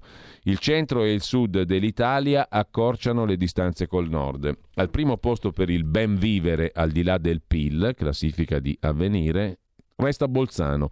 Al secondo sale, con miglioramento di 5 posizioni, Prato, che diventa la regina dei territori dell'Italia centrale. Al terzo posto risale Pordenone, seguita prima da Trento e poi da Milano, che perde lo scettro. Al sesto posto troviamo Firenze. Cambia così la classifica del ben vivere elaborata da Avvenire e dalla Scuola di Economia Civile col contributo di Federcasse. L'avvicinarsi di nord e sud è solo parzialmente una buona notizia. Se nel 2020 diversi territori del mezzogiorno e del centro mostrano un tasso di crescita più pronunciato rispetto al nord, la parziale convergenza è anche effetto del forte rallentamento che il settentrione ha subito con la prima ondata di Covid. Misurate anche la generatività in atto e la resilienza, altra parola del 2020-21, dei territori. Insomma, al primo posto c'è Bolzano, eh, le prime 10 per ben vivere e per generatività, Bolzano Prato, Pordenone Trento, Milano Firenze, Bologna Lecco all'ottavo posto, Siena Mantova. Per quanto riguarda la generatività, cioè il fatto della capacità di mettere al mondo gente, Bolzano, Trento, Verona, Pordenone, Treviso, Macerata, Brescia, Milano, Mantova e Reggio Emilia. Così su Avvenire. Eh, per quanto riguarda le bollette, come la mette Avvenire? Il decreto antistangata vale 3 miliardi e mezzo, non basteranno ad azzerare gli effetti della corsa dei prezzi di gas ed elettricità, ma ne ridurranno l'impatto sulle tasche dei consumatori. Si vedrà di quanto. Da avvenire. Passiamo a vedere anche la prima pagina del Tempo di Roma, il Tempo di Franco Bechis che si occupa in apertura del processo Stato-mafia secondo grado di giudizio. Via il fango, resta l'onore. Assolti i generali Mori e Subranni, il politico dell'Utri, accusati dai PM di Palermo di aver trattato per lo Stato con la mafia. C'è in primo piano su eh, Il Tempo di Roma anche l'intervista di Francesco Storace al sottosegretario leghista Molteni all'interno, al Ministero degli Interni, nella periferia romana troppi immigrati illegali e poi la lettera di una 93enne antichissima lettrice del Tempo di Roma, direttore ci salvi da Virginia Raggi, l'accorato appello della 93enne lettrice del Tempo di Roma, messo in prima pagina da Franco Bechis che risponde alla anziana lettrice. Lasciamo il tempo, andiamo a vedere anche la prima pagina del foglio. Il foglio di Ferrara e Cerasa, o Cerasa e Ferrara che dir si voglia, apre la sua prima pagina con un commento di Giuseppe Sottile sulla trattativa Stato-mafia. Una boiata, Mori de Donno su brani dell'Utri, tutti assolti in secondo grado in appello. Ma non serviva una sentenza per mettere a nudo, scrive Giuseppe Sottile, l'imbroglio raccontato per anni a reti unificate da giornali, talk e pubblici ministeri alla page. La mastodontica inchiesta sulla trattativa, una boiata pazzesca l'aveva definita il professor Fiandaca su questo fogliuzzo, è naufragata definitivamente. È rimasta in piedi dieci anni, ma ieri il presidente della Corte d'Appello di Palermo ha letto la sentenza di assoluzione per tutti gli uomini dello Stato.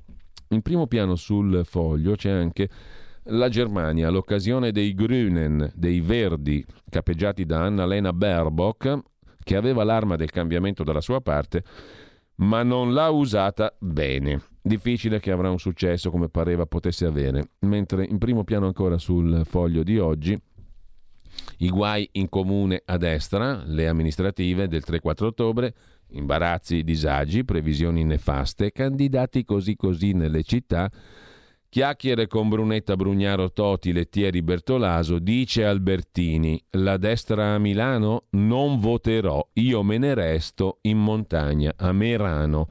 Gabriele Albertini, ex sindaco di Milano, che il centrodestra voleva ricandidare, mm, oggi risponde con un sorriso a un pettegolezzo che gli giriamo. È vero che Albertini non voterà per Luca Bernardo? Guardi, risponde Albertini, non mi pongo il problema. Sono in vacanza a Merano, sono a 600 km da Milano, non ho alcuna intenzione di tornare a Milano per votare alle elezioni. Così Gabriele Albertini e abbiamo detto tutto. Mentre lasciamo il foglio di oggi con un altro articolo dedicato alla trattativa Stato-mafia, quello di Luciano Capone, i media, l'agonia, gli sciacalli della trattativa, il colloquio di Luciano Capone con il già citato professor Giovanni Fiandaca, fin dall'inizio critico su questo processo. Chiude la prima pagina del foglio, come tutti i giorni, la mh, mm, magica rubrica Andrea's Version di Andrea Marcenaro.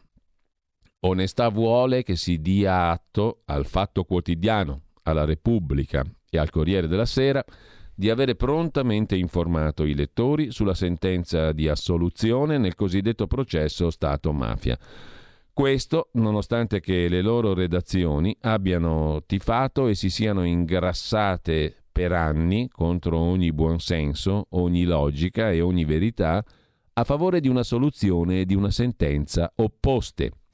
La notizia, uscita nel pomeriggio, è stata ovviamente fornita dai tre quotidiani nell'edizione digitale, scrive Marcenaro, dove per digitale, almeno in questa occasione, si doveva intendere soprattutto, e pardon, il nostro dito medio da portuali, scrive da buon genovese Andrea Marcenaro da Camallo. Mentre lasciamo il foglio per andare a vedere anche la prima pagina del giornale di Minzolini, Demoliti i PM, dell'Utri dieci anni di fango, crollano le accuse di magistrati a sinistra, bocciato il teorema della trattativa Stato-mafia. È una sentenza che vale più di una riforma della giustizia, commenta Nicola Porro. I giustizialisti di cartapesta nel mirino di Paolo Guzzanti da Ingroia a Travaglio, sono loro i veri sconfitti, poi sono spiazzati anche il PD e i forcaioli, aggiunge Laura Cesaretti. Si sgretola l'ultima balla e il centesimo pezzo del giornale a commento della vicenda, la ricostruzione così mm, di Maria Teresa Conti e Luca Fazzo, cronisti giudiziari. E poi gli onorevoli Novax sono almeno 130, scrive il giornale. Diamogli la caccia a questi infamoni. Le stime sono al ribasso, la percentuale di parlamentari Novax e No Pass è tra il 15 e il 20%.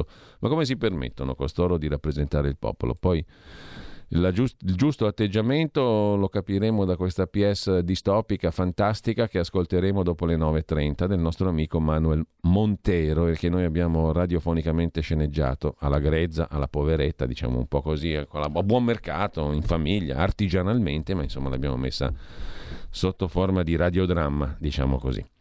Dramma, adesso noi esageriamo, radio qualcosa insomma.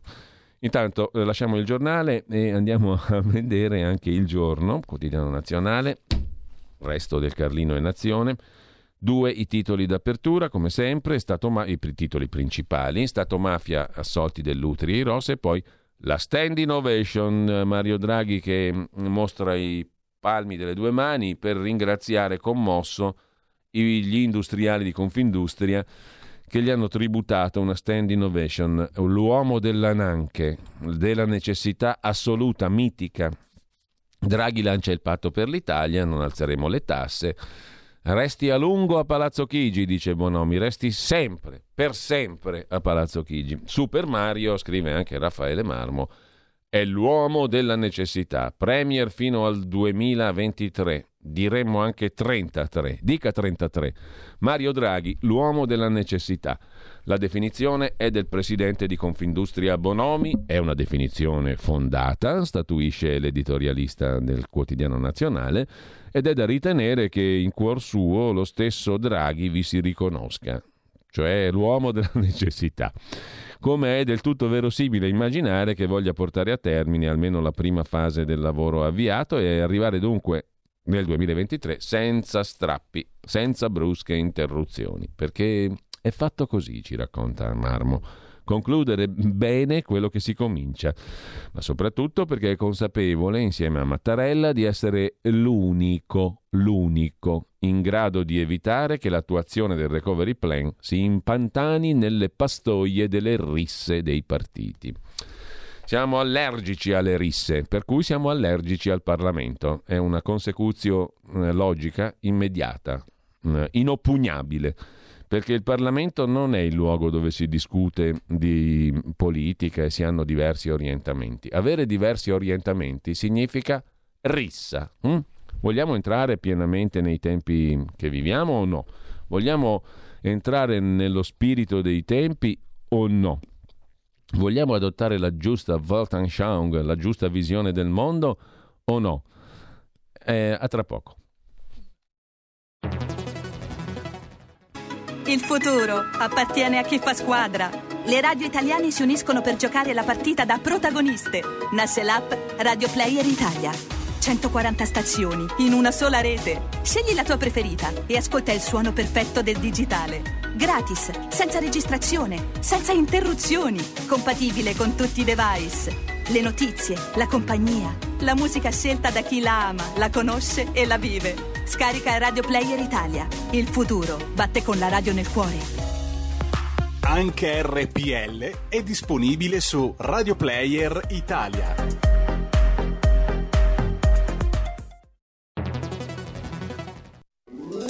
Stai ascoltando RPL. la tua voce libera, senza filtri né censura. La tua radio. Dal 1849 Brescia è la leonessa d'Italia perché Brescia, i bresciani e le aziende bresciane non mollano mai. La Sargom di Rodengo Saiano Brescianissima è sempre più forte per vendere, lavorare e trasformare articoli gomma plastica tecnico-industriali. Alla Sargom, via Gaetano Bertoli 15 Rodengo Saiano, Brescia, troverete nylon, derlin, PVC, silicone, Vulcolan, plexiglass, policarbonato sia in semi lavorati che in prodotti finiti a disegno cliente. Grazie Brescia. Da Sargom, Rodengo Saiano, Brescia. Porta con te ovunque RPL la tua radio. Scarica l'applicazione per smartphone o tablet dal tuo store o dal sito radiorpl.it. Cosa aspetti?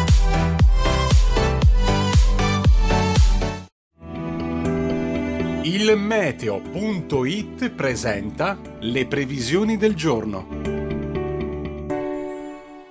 Un nucleo anticiclonico avvolge praticamente tutta l'Italia e garantisce una solida stabilità con tanto sole, temperature inoltre in aumento. Nella prima parte della giornata ampio soleggiamento da nord a sud, salvo per la presenza di qualche addensamento con rischio peraltro di piovaschi, quasi esclusivamente in Sicilia. Nel pomeriggio la situazione non è destinata a mutare di molto, sole dunque sempre in dominio quasi assoluto, con qualche nube in più al nord-est sul basso Tirreno, ma senza ulteriori conseguenze. Le previsioni tornano più tardi. Un saluto da ilmeteo.it. Avete ascoltato le previsioni del giorno.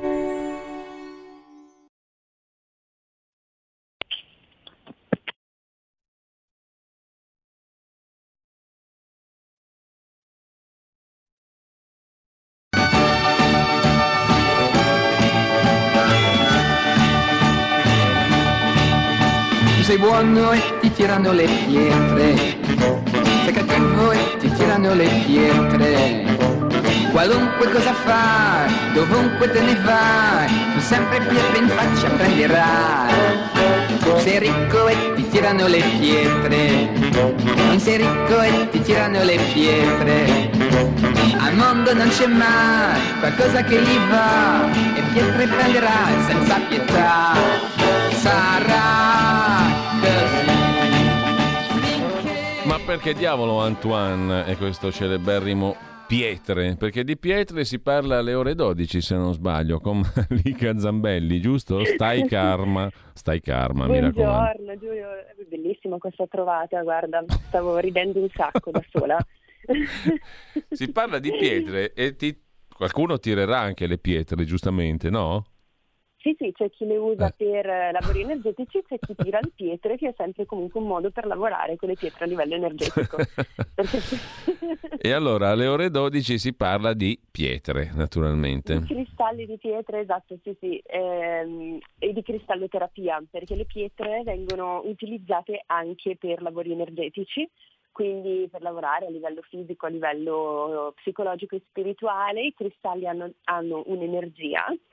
Ogni cristallo ha ovviamente un ruolo differente, poi ci spiegherà meglio il nostro ospite che è Sennar Caro, un ricercatore spirituale che utilizza le pietre anche per fare dei trattamenti. Ora credo che eh, non stia più facendo questi trattamenti da un po', però insomma se ne intende molto e quindi ci racconterà come anche attraverso il Reiki lui abbia lavorato nel tempo le pietre eh, che sono mh, eh, degli esseri inanimati, diciamo esseri inanimati, ma che comunque eh, sono esseri viventi, cioè come se fossero ad un livello di coscienza leggermente inferiore rispetto ai vegetali e quindi risuonano con l'energia, entrano in risonanza con l'energia dell'essere umano e eh, stimolando un processo di autoguarigione sia a livello fisico, psicologico e anche spirituale.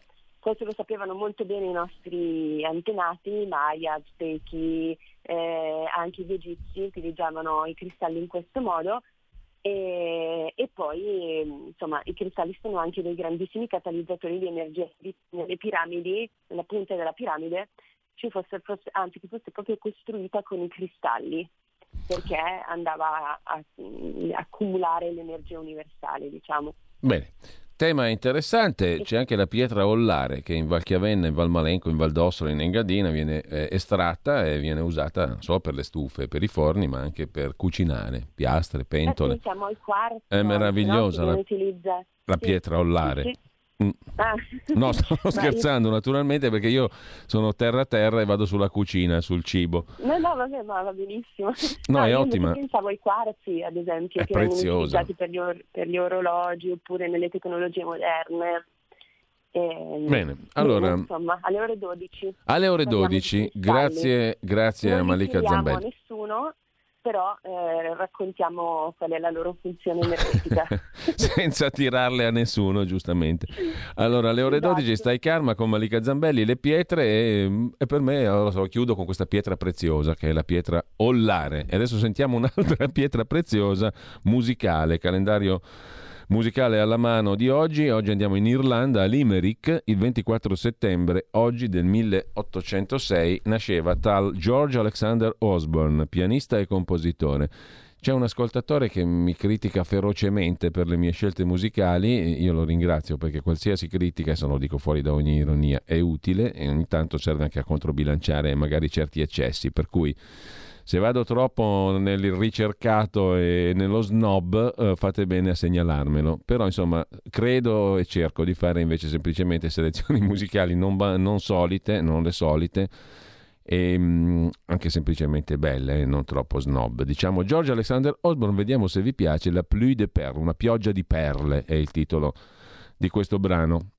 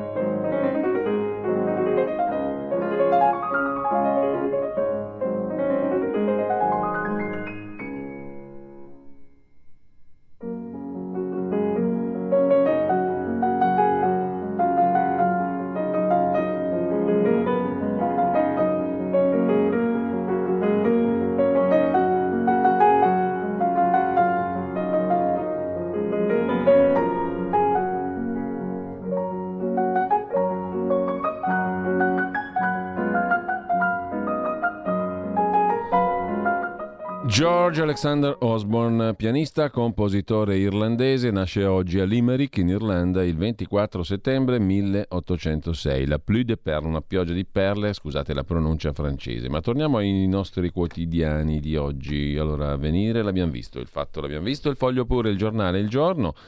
Il mattino di Napoli mette in prima pagina una notizia mh, mm, che è una notizia di cronaca che riguarda un padre amoroso, amorevole, e che tutti vorremmo avere avuto come padre, spacca i denti al figlio di 11 anni per i soldi dell'assicurazione, truffa a Caserta e botte per incassare il premio. Pestano a sangue i figli bambini, al plurale, fino a provocare ferite curabili solo in ospedale, pur di incassare un premio assicurativo fingendo incidenti stradali. Pestano i figli, non si infliggono a se stessi delle mutilazioni. La minore età delle vittime, i traumi al volto, il labbro rotto, gli incisivi spaccati, gli zigomi sanguinanti finiscono sul referto medico che servirà agli avvocati della cricca per incassare il premio assicurativo e poi spartirsi in parti uguali il bottino. Stiamo parlando non di un caso, ma di più casi al plurale. Così sul mattino. Poi c'è una robetta che in confronto è acqua fresca. A Napoli, ghostwriter delle tesi di laurea costano 500 euro. I laureandi in cerca di tesi scritte da altri crescono di numero. Prezzo medio 500 euro per una laurea triennale da 60 pagine per una tesi di laurea triennale da 60 pagine. Per le magistrali si arriva anche a sfiorare i 1000 euro per le lauree di 5 anni. La Laura, anche qui dobbiamo citare Totò che si è preso la Laura, no? Mi sono preso la Laura. Comunque, lasciamo il mattino di Napoli, abbiamo visto già il tempo, abbiamo visto un po' tutti i quotidiani di oggi, ci rimane da dare un'occhiata alla prima pagina del riformista di Sansonetti, assolti, assolti, assolti. Lo scrive tre volte nel titolo. Sansonetti, la trattativa Stato-mafia non c'è stata, finita la caccia alle streghe, scrive il eh, riformista. Il commento del direttore Sansonetti, sconfitti i talebani, bentornata giustizia. Il manifesto apre invece con questo bel titolo dedicato all'uomo della nanche, della necessità, ovvero Draghi, lunga vita. Beh, questo ci sta. Il quotidiano comunista, come quasi sempre, azzecca i titoli di prima pagina in maniera molto efficace. Standing ovation della platea di Confindustria per Draghi. Bonomi lo elegge uomo della necessità o delle necessità al plurale e si augura che resti a lungo a Palazzo però deve essere bello una volta nella vita essere definiti uomo della necessità fantastico cioè quasi quasi tu non sei più neanche te stesso non sei un uomo individuale sei un'entità, un'entità che mm, si incarna in un corpo umano e che però rappresenta una necessità, cioè qualcosa di assoluto, c'è il destino, c'è la totalità dell'essere in Draghi, la necessità dell'essere, giusto appunto. Non ti ho sentito Giulio. Quasi meglio di uomo della provvidenza. Eh no, no, qua, di sicuro meglio di uomo della provvidenza perché l'uomo della necessità è qualcosa di ancora superiore. Cioè, non lo so se provvidenza è superiore a necessità o se necessità è superiore a provvidenza, però la provvidenza ti lascia un margine quasi di scampo, mi viene da dire, mentre la necessità no, non ci sfuggi proprio. Eh. L'uomo della necessità. Poi qualcuno potrebbe volgarizzarlo perché le necessità, eh, diciamo, richiamano anche a luoghi meno nobili che non Palazzo Chigi, però eh, questo è, è, un pensiero da espellere, ecco no, espellere non è il verbo giusto, da um, lasciare fuori dall'orizzonte. Ritirata. Eh, no, ritirata no, Giulio, dai, adesso va bene tutto, però mh, mm, il cabaret no, stiamo facendo la rassegna stampa, dai, siamo seri, siamo anche noi un po' uomini delle necessità e ci auguriamo che resti a lungo a Palazzo Chigi, questo se lo augura la Confindustria, il Premier ricambia eh, lanciando un patto, qualunque cosa possa voler dire, imprese e sindacati, gradito soprattutto alle prime, cioè alle imprese. La maggioranza si inchina, Freddo Landini, Landini chi? Chi è Landini? Mm, tu hai notizie di uno che si chiama Landini, cosa fa nella vita? Cosa fa Landini? Chi è? Ma chi è Landini, scusami? Tu lo sai, Giulio? Adesso facciamo un po' di cabare ancora. Conosci un Landini? No? No. Non conosco. Ah, neanch'io. Vabbè. Ehm, dopo che il lavoro su cui si fonda la Repubblica è stato subordinato a un pezzo di carta amministrativa, per quanto verde, non conosco più sindacalisti. Intanto lasciamo il primo piano del manifesto, cosa ci rimane ancora da, da vedere? Niente, nient'altro. Abbiamo visto veramente tutte le prime pagine, ergo ci rechiamo fiduciosi verso le pagine interne degli altri quotidiani di oggi. Su Repubblica non poteva mancare una doppia pagina sulla Lega, la grande fuga degli eurodeputati nelle regioni del sud, non solo Francesca Donato, che ha lasciato la Lega ma non la cadrega, salgono a 5 i neoeletti che abbandonano Salvini. Arranca la strategia del leader di sfondamento sotto la linea del Po. Diciamo che mh, mm, eh, certi abbandoni in certi luoghi della politica italiana, luoghi geografico-politici, diciamo così, sono anche segnale di qualcosa, mettiamola così. Eh, in Sicilia, in Calabria e compagnia bella, quando si avverte un certo qual profumo, eh, lo si sente prima, si prendono certe determinate decisioni. A quanto pare eh, si lascia la Lega ma non la cadrega, diciamo così. Eh, anche Repubblica si occupa di Morisi, che se ne va. La bestia non ha più il suo domatore, eh, Luca Morisi lascia Matteo Salvini, ringrazio tutti per l'interesse e l'amicizia, ho la necessità di staccare per questioni familiari, il messaggio in chat di Morisi. Lui, scrive Matteo Pucciarelli su Repubblica, da solo si è inventato il rullo compressore del salvinismo sui social, portando in nove anni la pagina Facebook del capitano da 18.000 fan agli attuali 4 milioni e mezzo. Luca Morisi molla la macchina di propaganda online e ribadisce che il problema non è politico. Racconta un leghista di lunga data nell'inner circle di Salvini. Era nell'aria, da un inner circle vuol dire uno di quelli più stretti, più vicini a Salvini, insomma racconta questo anonimo leghista di lunga data, era nell'aria da un po', da tempo si era allontanato anche come presenza fisica. Essendo persona estremamente intelligente e sensibile, Morisi ha capito che un ciclo era finito e ne ha tratto le conseguenze, dice questo deputato, questo leghista di lunga data. Originario di Manto, ha 48 anni, laurea in filosofia col massimo dei voti, fino a sei anni fa professore a contratto all'Università di Verona. Morisi era stato consigliere provinciale Lega Nord dal 93 al 97. Poi la sua attività politica era scemata per far posto a quella professionale, comunicazione marketing web. Ma non era solo uno smanettone, bensì un ascoltatissimo consigliere del grande capo, uno che prima di tutti gli altri aveva intuito il periodo storico, quello della ribalta sovranista. La nota e scontata discesa al sud di Salvini, cominciata nel 2015, un tentativo rivoluzionario allora per il partito della Padania Libera, Fu anche figlia delle analisi di Morisi in rete. Quando il messaggio del segretario toccava corde come il malcontento contro l'Europa e i suoi burocrati o l'invasione dei migranti, sfondava anche al meridione. Perché non cavalcare l'onda? Dopodiché c'è il presente, trampiano mai pentito, poco incline però ad accettare messaggi antivaccinisti e oscurantisti in campo culturale, L'impronta alla comunicazione populista di Morisi soffriva la variante istituzionale di una Lega e di un Salvini imbrigliato al tavolo di governo con Draghi. Il capitano, il soprannome glielo diede Morisi, mixa la dimensione privata e ludica con quella politica e la sua forza antipolitica non aderisce alla ritualità del palazzo, spiegò Morisi a proposito dell'epica di Salvini qualche anno fa. E invece la ritualità del palazzo è arrivata. Aggiungici una certa stanchezza ed ecco spiegato l'addio di Morisi. La bestia ha le forze e i mezzi per continuare, anche economici, soltanto di sponsorizzazioni Facebook negli ultimi due anni e cinque mesi. La bestia è costata 400.000 euro. L'anima e la visione però chi lo sa, scrive Repubblica.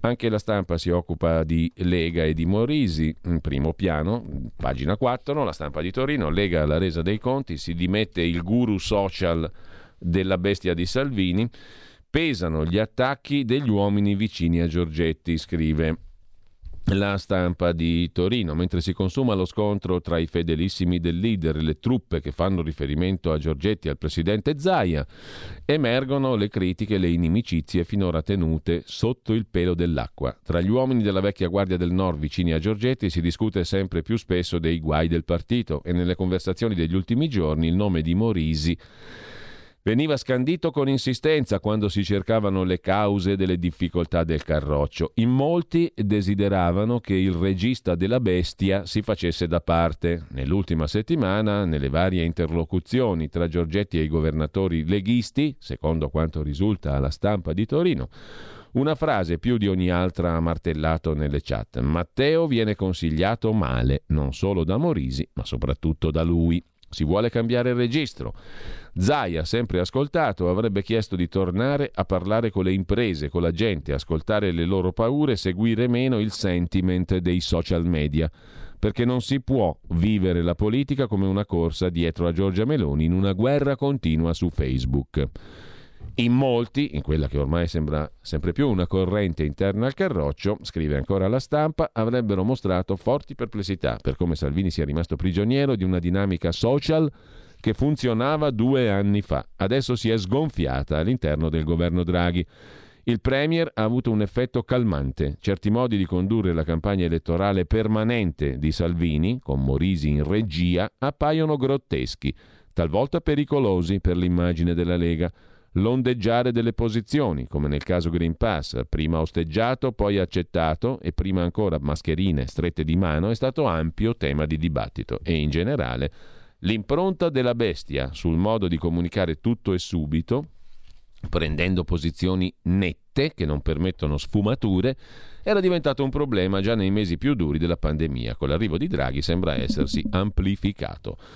Morisi conclude la stampa e lo leggiamo giusto per dare il senso di come la si vede certi, da certi punti di vista. Morisi era finito nel mirino dei leghisti del nord già lo scorso ottobre quando era stato cooptato nella segreteria allargata del partito.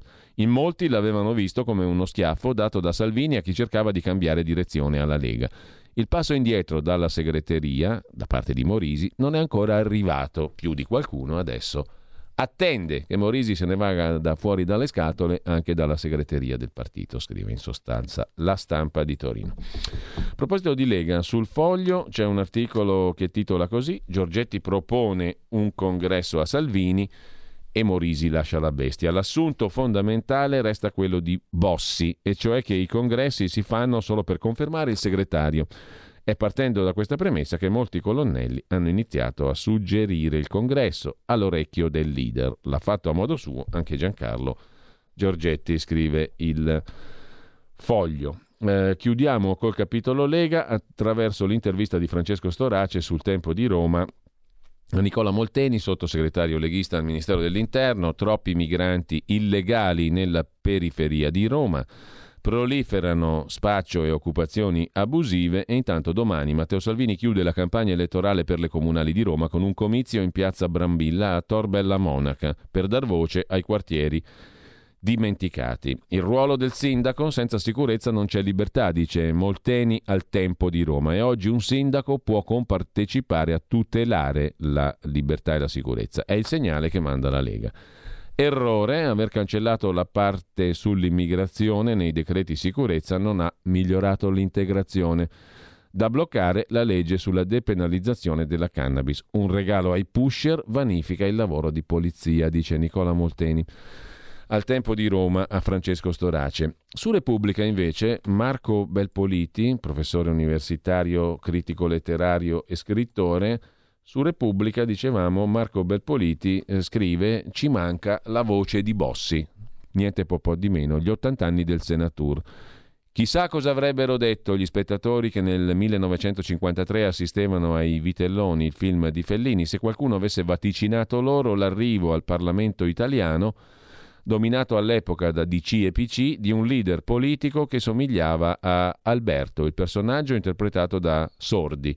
Eppure proprio questo è accaduto. Nell'87 un giovanotto stagionato di 46 anni, senza arte né parte, cantante fallito, eterno studente di medicina di nome Umberto Bossi, è stato eletto al Senato della Repubblica dopo aver fondato la Lega Autonomista Lombarda. Oggi che il senatore ha compiuto 80 anni, mentre la sua Lega sta compiendo l'ennesimo cambio di pelle per restare se stessa, Forse, scrive Belpoliti, è venuto il momento di chiedersi come abbia potuto quest'uomo determinare i destini dell'Italia prima di lasciare nel 2012 la carica di capo del movimento. Da dove gli è derivato il carisma prima che l'ictus del 2004 lo bloccasse? Dalla postura e dalla voce, prima di tutto, scrive Marco Belpoliti su Repubblica. Bossi si presentava sui palchi come un cantante, simile a uno degli urlatori degli anni 60 e 70, stringendo il microfono nella mano, un atteggiamento da stella rock che firma autografi ai fan, radicalmente diverso dai politici dell'epoca. Poi la sua voce cavernosa, profonda, strascicata, rauca, che aveva il potere di far vibrare le corde segrete degli ascoltatori e suscitare risposte emotive, eccitava e rassicurava i suoi seguaci in sintonia con lui. Era la sua capacità di dar voce alla collera, covata da una parte della popolazione del nord nei decenni precedenti. Con quella voce enucleava argomentazioni che non si collocavano sul piano del discorso razionale, fornendo un idioma composto di neologismi, invenzioni lessicali, sintatticamente traballante ma efficace, scrive Belpoliti, probabilmente non ha mai ascoltato un discorso di Bossi a occhio e croce, ma comunque la Sempert, per rimanere al Lombard, parlava alle viscere e al cuore, non alla mente o alla ragione dei suoi ascoltatori. Il senatore mutuava le brutte parole del marketing politico che i radicali avevano sdoganato negli anni Ottanta, usando forme della comunicazione politica sorprendenti, inattese, dai gazebo all'ampolla con l'acqua del Po. Andiamo avanti. Mobilitava simboli eterocliti, niente po' di meno, in una costruzione mitologica sgangherata e singolare. Si pensi al modo in cui si presentò in Costa Smeralda nel 94 per incontrare il miliardario Berlusconi, la famosa canottiera bianca di Bossi. Si capisce quali corde toccassero il corpo e la voce di Umberto Bossi. Calzoncini corti da ginnastica, canottiera, canotta operaia, quella del Brianzolo in vacanza. Un perfetto everyman in un paese che modernizzandosi perdeva i propri simboli religiosi e politici, il tramonto di falce martello e della bandiera rossa, la Lega del fazzoletto e della cravatta verde, colore ecologico, metteva in campo, ben prima di Berlusconi, una mitologia nuova. Il senatore è stato per gran parte del nord del paese uno come noi, la gestualità tipica del frequentatore di bar. Del resto, proprio i bar sono state le prime sedi leghiste. Si parlava dialetto, si facevano gli incontri col capo. Un marketing politico ruspante, immediato, che ha preceduto quello astutamente pubblicitario di Berlusconi. Poi c'è stato il maschilismo di fondo, un movimento composto per la maggior parte di uomini. Anche qui ehm, la Sempert nel novembre del 93 in un capannone industriale di Curno, Bossi arringa il popolo leghista e se la prende con la ministra Boniver. Avambraccio teso, siamo armati bene di questo manico qui. Lo plaude la platea composta da uomini e da donne nasce il celodurismo e compagnia cantante. Lo ha scritto Linda De Matteo, studiosa francese, che ha notato che per vent'anni i leghisti hanno rovesciato i loro complessi di inferiorità trasformandoli nel segno dell'aristocrazia nordista, eccetera, eccetera. Ovviamente Bossi non è tutta la Lega, negli anni si è costituito un, al nord un blocco sociale, conclude Belpoliti, presente nelle istituzioni eh, saldato agli interessi della borghesia, in particolare piccola e media industria. In tutta questa vicenda il senatore ha avuto un ruolo decisivo, quale icona. Sulle sue tracce si è mosso Salvini, ma senza possedere le doti telepatiche di Bossi. Leader si nasce, non sempre lo si diventa. Il leone azzoppato di Cassano Magnago è rimasto unico, scrive Belpoliti. Cioè, meglio uno che il passato, meglio il passato che il presente. Quando il passato non incide più, diventa buono, diventa buono. All'epoca giù legnate, adesso che è il passato, buono, buono. Buono perché non più incidente nell'attualità.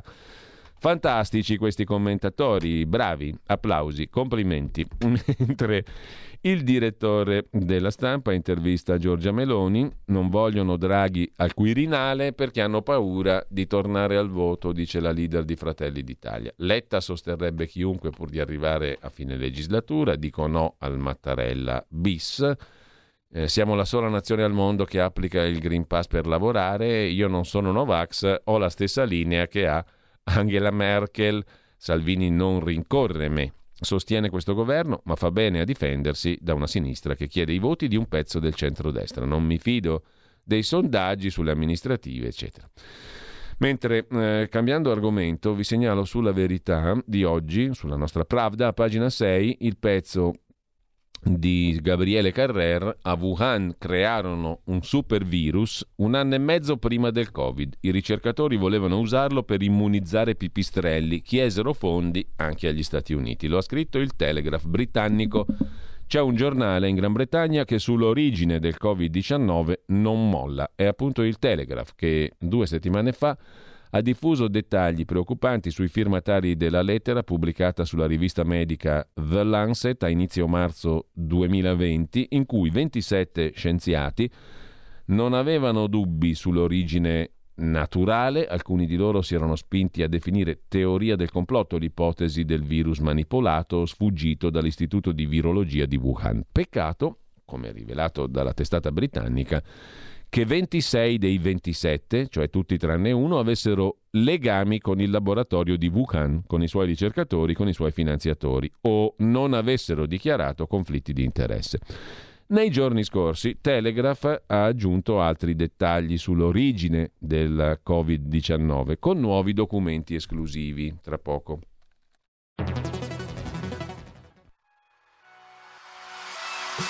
Chi sbaglia paga. Ci metto la firma. Referendum giustizia. 1. Riforma del CSM. Stop allo strapotere delle correnti. 2. Responsabilità diretta dei magistrati. Più tutele per i cittadini. Chi sbaglia paga. 3. Equa valutazione dei magistrati. I magistrati non possono essere controllati solo da altri magistrati. 4. Separazione delle carriere dei magistrati. Stop alle porte girevoli per ruoli e funzioni. 5. Limiti agli abusi della custodia cautelare. Per una giustizia giusta è un equo processo per tutti. 6. Abolizione decreto Severino. Più tutele per sindaci e amministratori. Firma anche tu ai gazebo della Lega nelle piazze e in tutti i municipi d'Italia. Trovi tutte le informazioni sul sito legaonline.it. Chi sbaglia paga. Ci metto la firma. Referendum giustizia.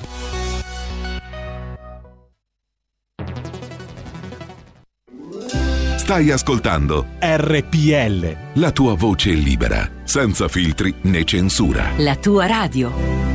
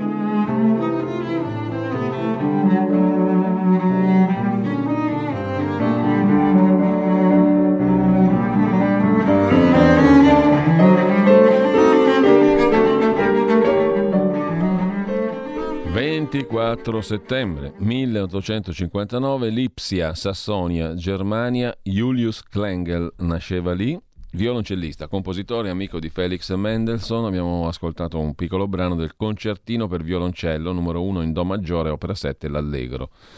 Julius Klengel con la bella K davanti, ma torniamo alla nostra Pravda che ci racconta come il Telegraph britannico abbia scritto recentemente a proposito dell'origine del SARS-CoV-2 e Covid-19, nuovi documenti esclusivi secondo i quali gli scienziati dell'Istituto di Virologia cinese celeberrimo di Wuhan stavano pianificando di rilasciare coronavirus potenziati nell'aria per vaccinare, tra virgolette, i pipistrelli contro malattie che si sarebbero poi potute trasferire agli esseri umani.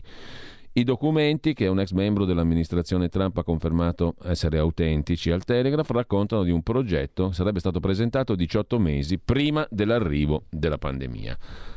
Crearono un supervirus un anno e mezzo prima del Covid, scrive il Telegraph britannico. Mentre Libero, e cambiamo argomento ma rimaniamo in tema di Covid, f- si occupa di falsi Green Pass per i VIP. A Roma, i furbi del certificato, medici sotto indagine, le procure di Roma e di Genova hanno aperto inchieste per individuare medici compiacenti. Nella capitale documenti fasulli a un centinaio tra politici, sportivi e professionisti. Green Pass falsi. Sapremo i nomi dei beneficiari di questi Green Pass falsi, secondo voi? Diamo un'occhiata anche alle amministrative, partiamo da Milano, su Repubblica è il compagno Piero Colaprico a occuparsi del camerata Luca Bernardo, naturalmente la parabola di Bernardo si fa per dire, insomma, sia compagno che compagno sì, però camerata anche direi di no. Comunque la parabola di Bernardo da candidato eccellente a principe dei gaffer, scrive Repubblica il 27, noi avremo qui il candidato del centrodestra, Luca Bernardo a RPL, la, po- la pistola portata in ospedale, non sono però un pistola, ha detto lui, la richiesta di soldi ai partiti che lo sostengono, il no vax in giunta. Così il pediatra Bernardo è stato scaricato anche dai suoi, da Albertini, da Comunione Liberazione, insomma il medico lanciato dalla destra ora imbarazza anche i suoi sostenitori, scrive eh, Repubblica con il compagno Colaprico. Salvini e Meloni chiudono la campagna con i loro nomi sui manifesti, ma nascondono quello di chi corre per fare il sindaco. In cronaca milanese, a proposito di Milano, c'è un bel pezzo invece di Paolo Lambruschi su Avvenire nel dorso milanese lombardo che riguarda la resilienza, brutta parola ma bel pezzo, di Quarto Oggiaro, la lunga marcia dell'ex fortino della mafia tra simboli di rinascita e problemi ancora in cerca di soluzione. Il nome Quarto Oggiaro deriva da Quarto Uglerio, Quarto probabilmente si riferisce alla distanza di 4 miglia romane dal centro di Milano. Uglerio potrebbe essere invece una persona importante della zona. Da Ad Quartum, in epoca romana, passava l'antica via Mediolanum Bilizio che collegava Milano a Lugano passando da Varese, ricorda. Avvenire. Interventi, riqualificazioni, ma per molti anziani e stranieri è ancora emergenza povertà. Villa Schleiber, Piazzetta Capuana sono i luoghi simbolo di un rione, Quarto Oggiaro, e della Milano più vera.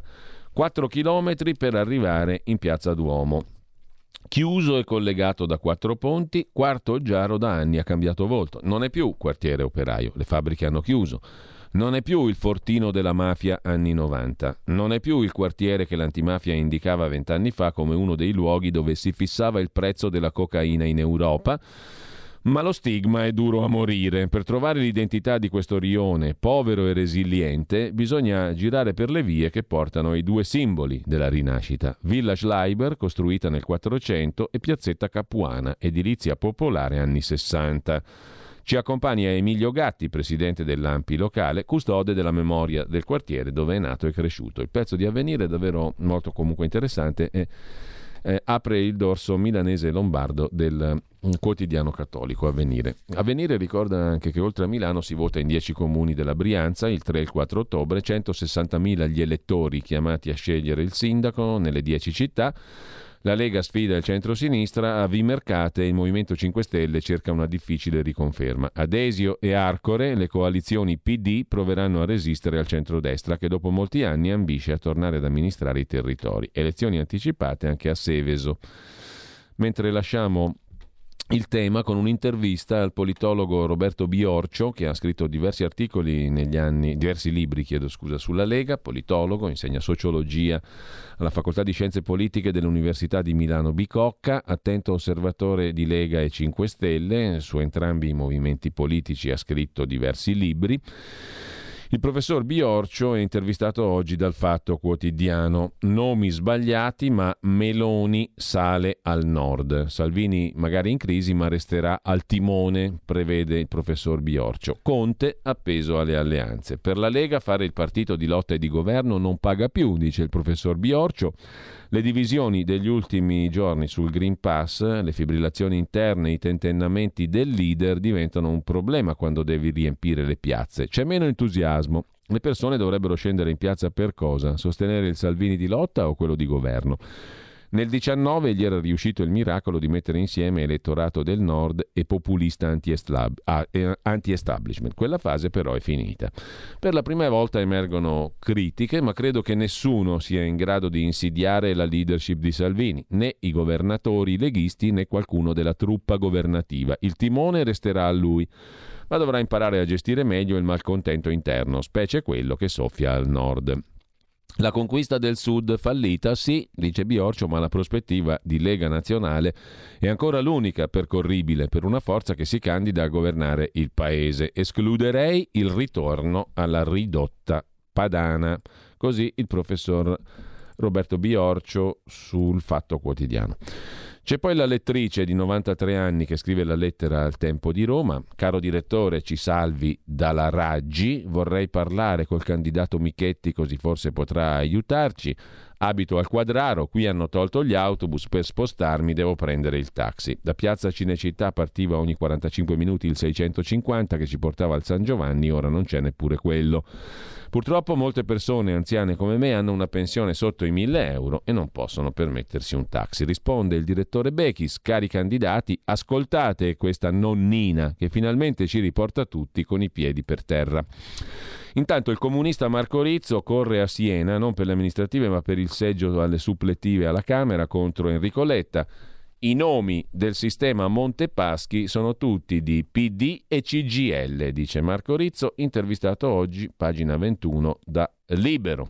Serve una spallata a un blocco di potere che dura da decenni. La mia candidatura a Siena contro Enrico Letta, dice Marco Rizzo, leader del Partito Comunista, è una sfida contro un personaggio che rappresenta il sistema, Enrico Letta, eh, che aveva ormai da troppi anni assunto una sinistra mutata geneticamente.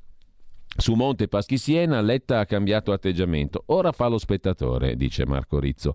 Un paio di settimane fa ha pubblicamente cercato di rassicurare tutti, dichiarando di essere personalmente al lavoro col governo, fingendo di dare ampie garanzie agli elettori. Quando la frittata sarà fatta, comunque lui spera di essere in Parlamento. Ha cercato anche di usare i sindacati chiedendo al governo di incontrarli.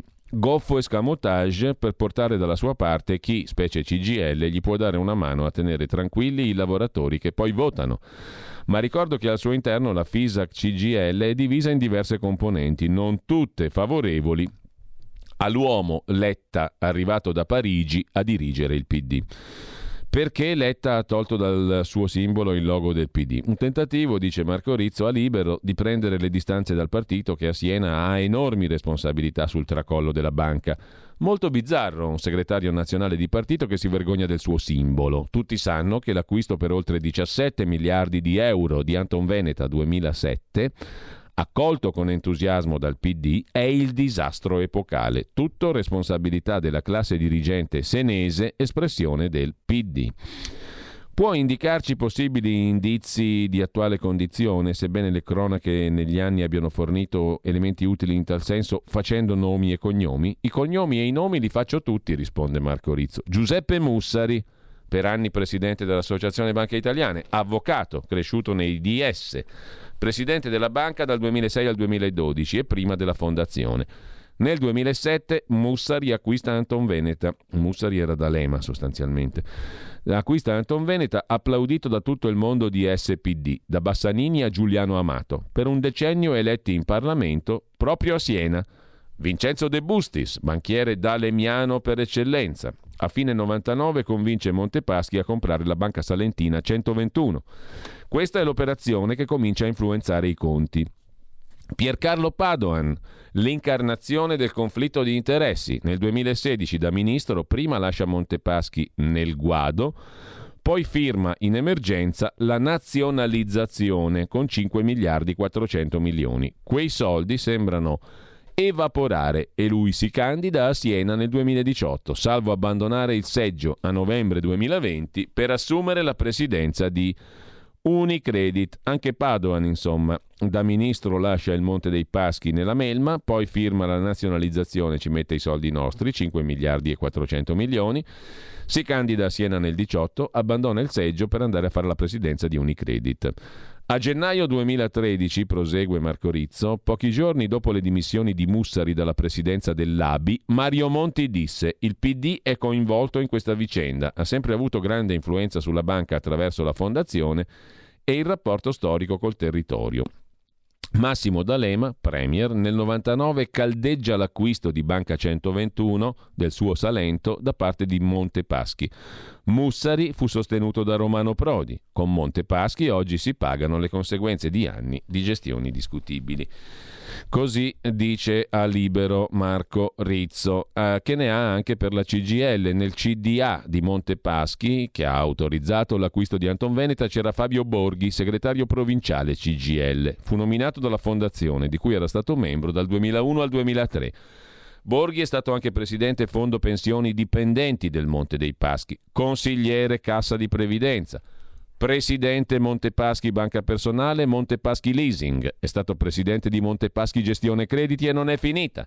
Tre sindaci di Siena arrivano da Fisac CGL, Pierluigi Piccini, Maurizio Cenni, Bruno Valentini e molti consiglieri comunali, PDS e DSPD, degli ultimi decenni, lavoravano in Montepaschi ed erano esponenti di CGL.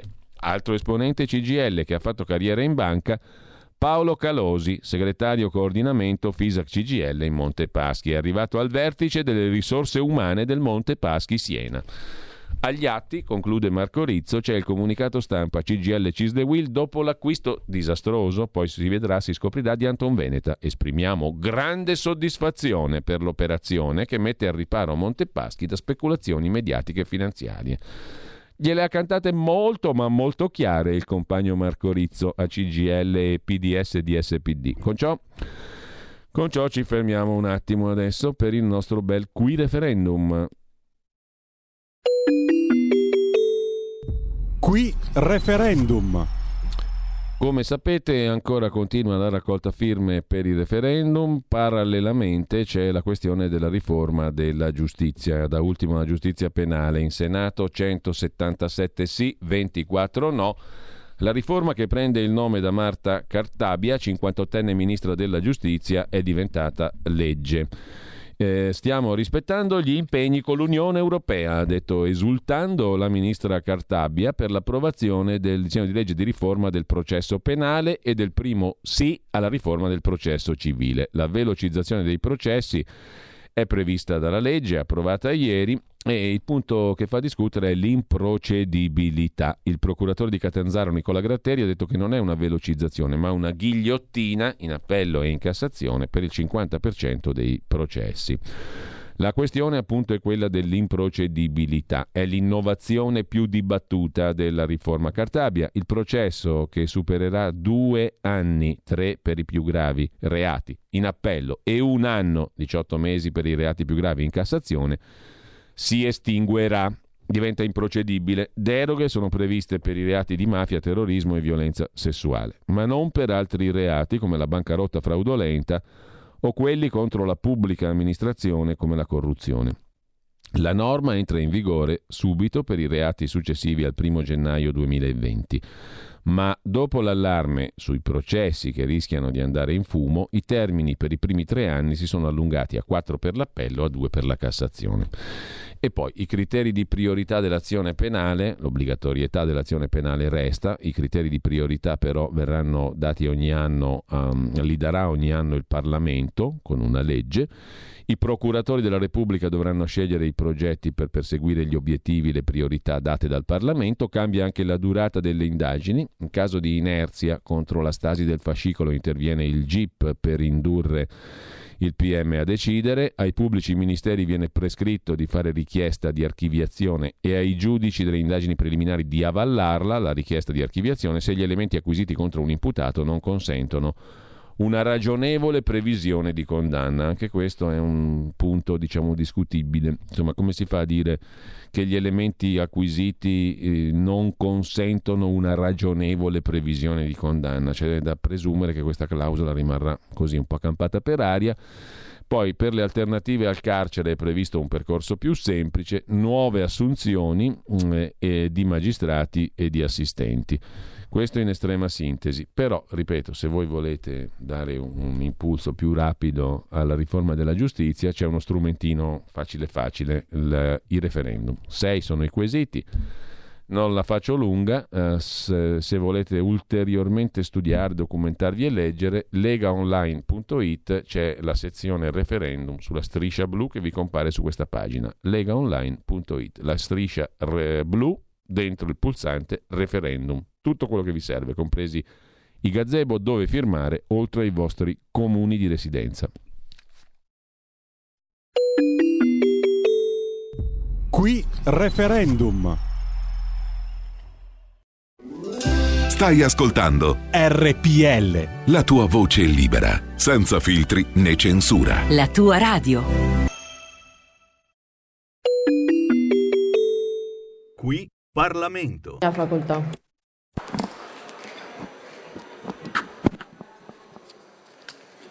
Grazie Presidente.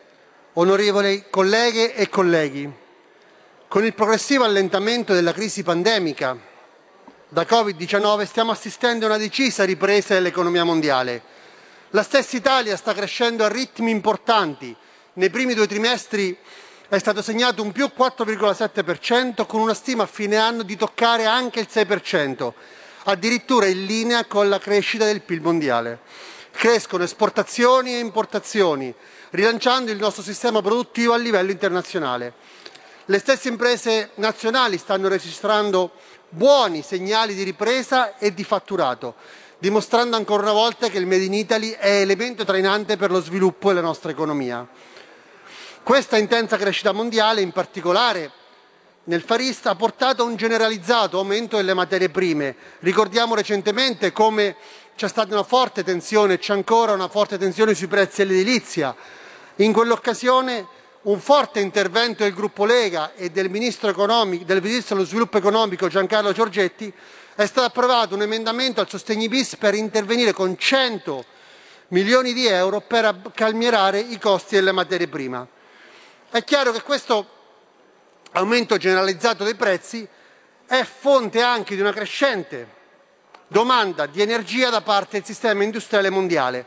Solo in Italia abbiamo avuto il boom del costo dell'energia elettrica. Siamo arrivati ormai a 200 euro a megawatt rispetto a un prezzo medio del 2020, chiaramente era un anno di crisi, di soli 38, ma se rapportato questo prezzo ai primi sei mesi del 2021 siamo ben oltre i 77 euro a megawatt raggiunti. Chiaramente su questo possiamo stimare un incremento del costo della bolletta e della spesa energetica nazionale che può arrivare a toccare, potrà arrivare a toccare i 53 miliardi, ben oltre 10 miliardi rispetto a una media storica. Certo che a questo solo il pensiero di prevedere ulteriori aumenti fino al 40% è non da, da parte del gruppo Lega chiaramente non è assolutamente concepibile. Ma perché questi aumenti? Perché la domanda, e in quest'Aula vorrei porre l'attenzione ai colleghi presenti, perché ci sono questi aumenti? Ci sono scelte internazionali, ma ci sono anche scelte europee, soprattutto in termini di decarbonizzazione. Ricordiamo che la Presidente europea, la Presidente della Commissione europea, Ursula von der Leyen, ha espresso una forte spinta sul, sul Green New Deal europeo una strategia di crescita mirata a trasformare l'UE in una società giusta e prospera, dotata di un'economia moderna, efficiente sotto il profilo delle risorse e competitive. Nel 2050 non verranno generate emissioni nette di gas serra. Cosa comporta questo? Ovviamente negli step successivi, nel 2030, chiediamo che le emissioni vengano ridotte e l'Europa questo chiede, di almeno il 55%, ben oltre il livello già fissato del 40%. Gli strumenti messi in campo dall'Europa per questo progetto green sono ovviamente la decarbonizzazione nei vari settori e l'utilizzo più massivo del sistema per lo scambio delle quote di emissione, gli ETS. La domanda che vorrei porre a quest'Aula in questo momento è ma siamo, forse, siamo sicuri, siamo decisi, siamo convinti che questa forte accelerazione sia la via migliore da seguire per il futuro dell'Italia e dell'Europa? Da tempo noi come gruppo Lega parliamo di decarbonizzazione sostenibile. Vi sono da una parte questioni di sostenibilità ambientale, di consumo di suolo, di impatti sull'ecosistema, con la necessità di promuovere comunque soluzioni tecnologiche che riescano a contemperare la transizione ecologica con un'adeguata tutela e protezione dell'ambiente, ma addirittura la sostenibilità ambientale, questo è il punto fondamentale, non può prescindere da una sostenibilità economica e sociale, dalla tutela delle famiglie più vulnerabili, dei più poveri e dal contenimento in particolare delle ricadute sulla competitività nazionale e europea del nostro sistema industriale. Un dato, un dato che deve essere chiaro non solo agli onorevoli colleghi ma anche a tutti gli italiani. L'Europa è responsabile solo per il 9% delle emissioni globali di CO2. Quindi se vogliamo veramente combattere il cambiamento climatico serve un accordo a livello internazionale, direi a livello mondiale. Purtroppo, al di là dei proclami, questo accordo non è ancora nei fatti, è ancora al di là da venire. Addirittura i paesi che storicamente sono più inquinatori, attualmente sono più inquinatori, tendono a rinviare qualunque decisione che li coinvolga direttamente. E faccio degli esempi concreti. Il carbone. Il carbone è storicamente la materia prima a più basso costo, con un importante potere calorifero, utilizzata dai tempi della rivoluzione industriale per produrre energia. E chiaramente è una materia prima che ha un'elevata emissione di CO2. Cosa ha fatto l'Italia? L'Italia ha otto centrali a carbone che entro il 2025 si è impegnata comunque a riconvertire. Cosa fanno gli altri paesi? La Germania intanto attende il 2038 e non il 2025. In più di centrali ne hanno 280 e addirittura ne hanno realizzato una l'anno scorso. Quindi in Europa abbiamo una simmetria economica e competitiva assolutamente non concepibile. E addirittura infatti la Germania con, con le loro centrali inquinanti a carbone sostiene il 40% della produzione di elettricità. Cosa fanno i cinesi? I cinesi sono i paladini dell'ambiente? I cinesi addirittura di centrali a carbone ne hanno costruite centinaia. Qual è la motivazione? Dobbiamo sostenere il nostro sviluppo e la nostra ripresa economica, dobbiamo sostenere il sistema industriale cinese e quindi utilizziamo l'energia più a basso costo disponibile, quella del carbone. Secondo una ricerca finlandese, la Cina ha costruito fino al 2020 centrali a carbone per una potenza pari a più del triplo di quella installata da tutti gli altri paesi mondiali. È come se noi costruissimo una centrale a carbone a settimana.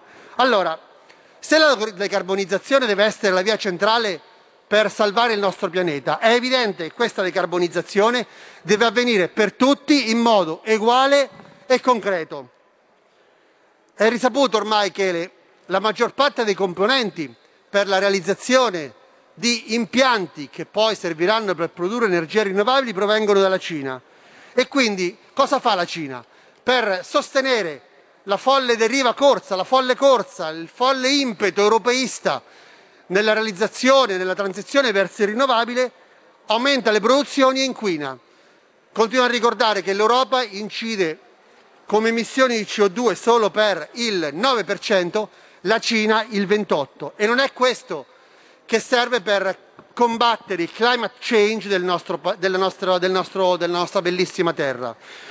Uno studio dell'Agenzia internazionale dell'energia infatti rivela che l'inquinamento del CO2 toccherà un massimo storico nel 2023 a 3,5 miliardi di tonnellate.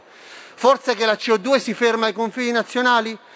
Forse che decidiamo di desertificare il sistema economico europeo per dimostrare di essere i più ecologisti, i più bravi del mondo? L'Italia, tramite il PNR, per la rivoluzione verde e transizione ecologica, ha destinato 60 miliardi di euro. Questi 60 miliardi di euro devono essere necessari per sostenere il nostro sistema economico, non per finanziare le industrie cinesi, perché altrimenti noi avremo indebitamento, acquisto di, materia- di materiale cinese e sostegno all'industria cinese, rischiamo di far navigare il nostro Paese nel bel mezzo di una tempesta perfetta. I pesanti aumenti dell'energia infatti colpiscono pesantemente sia le famiglie con gli aumenti in bolletta direttamente e indirettamente per l'effetto dell'aumento dei costi di produzione e sia le attività economiche italiane. Ma questa transizione ecologica, grazie Presidente, è un altro contraccolpo. Gli ETS, cioè noi, le aziende che inquinano di più, possono acquistare sul mercato certificati ecologici che servono per contribuire alla decarbonizzazione.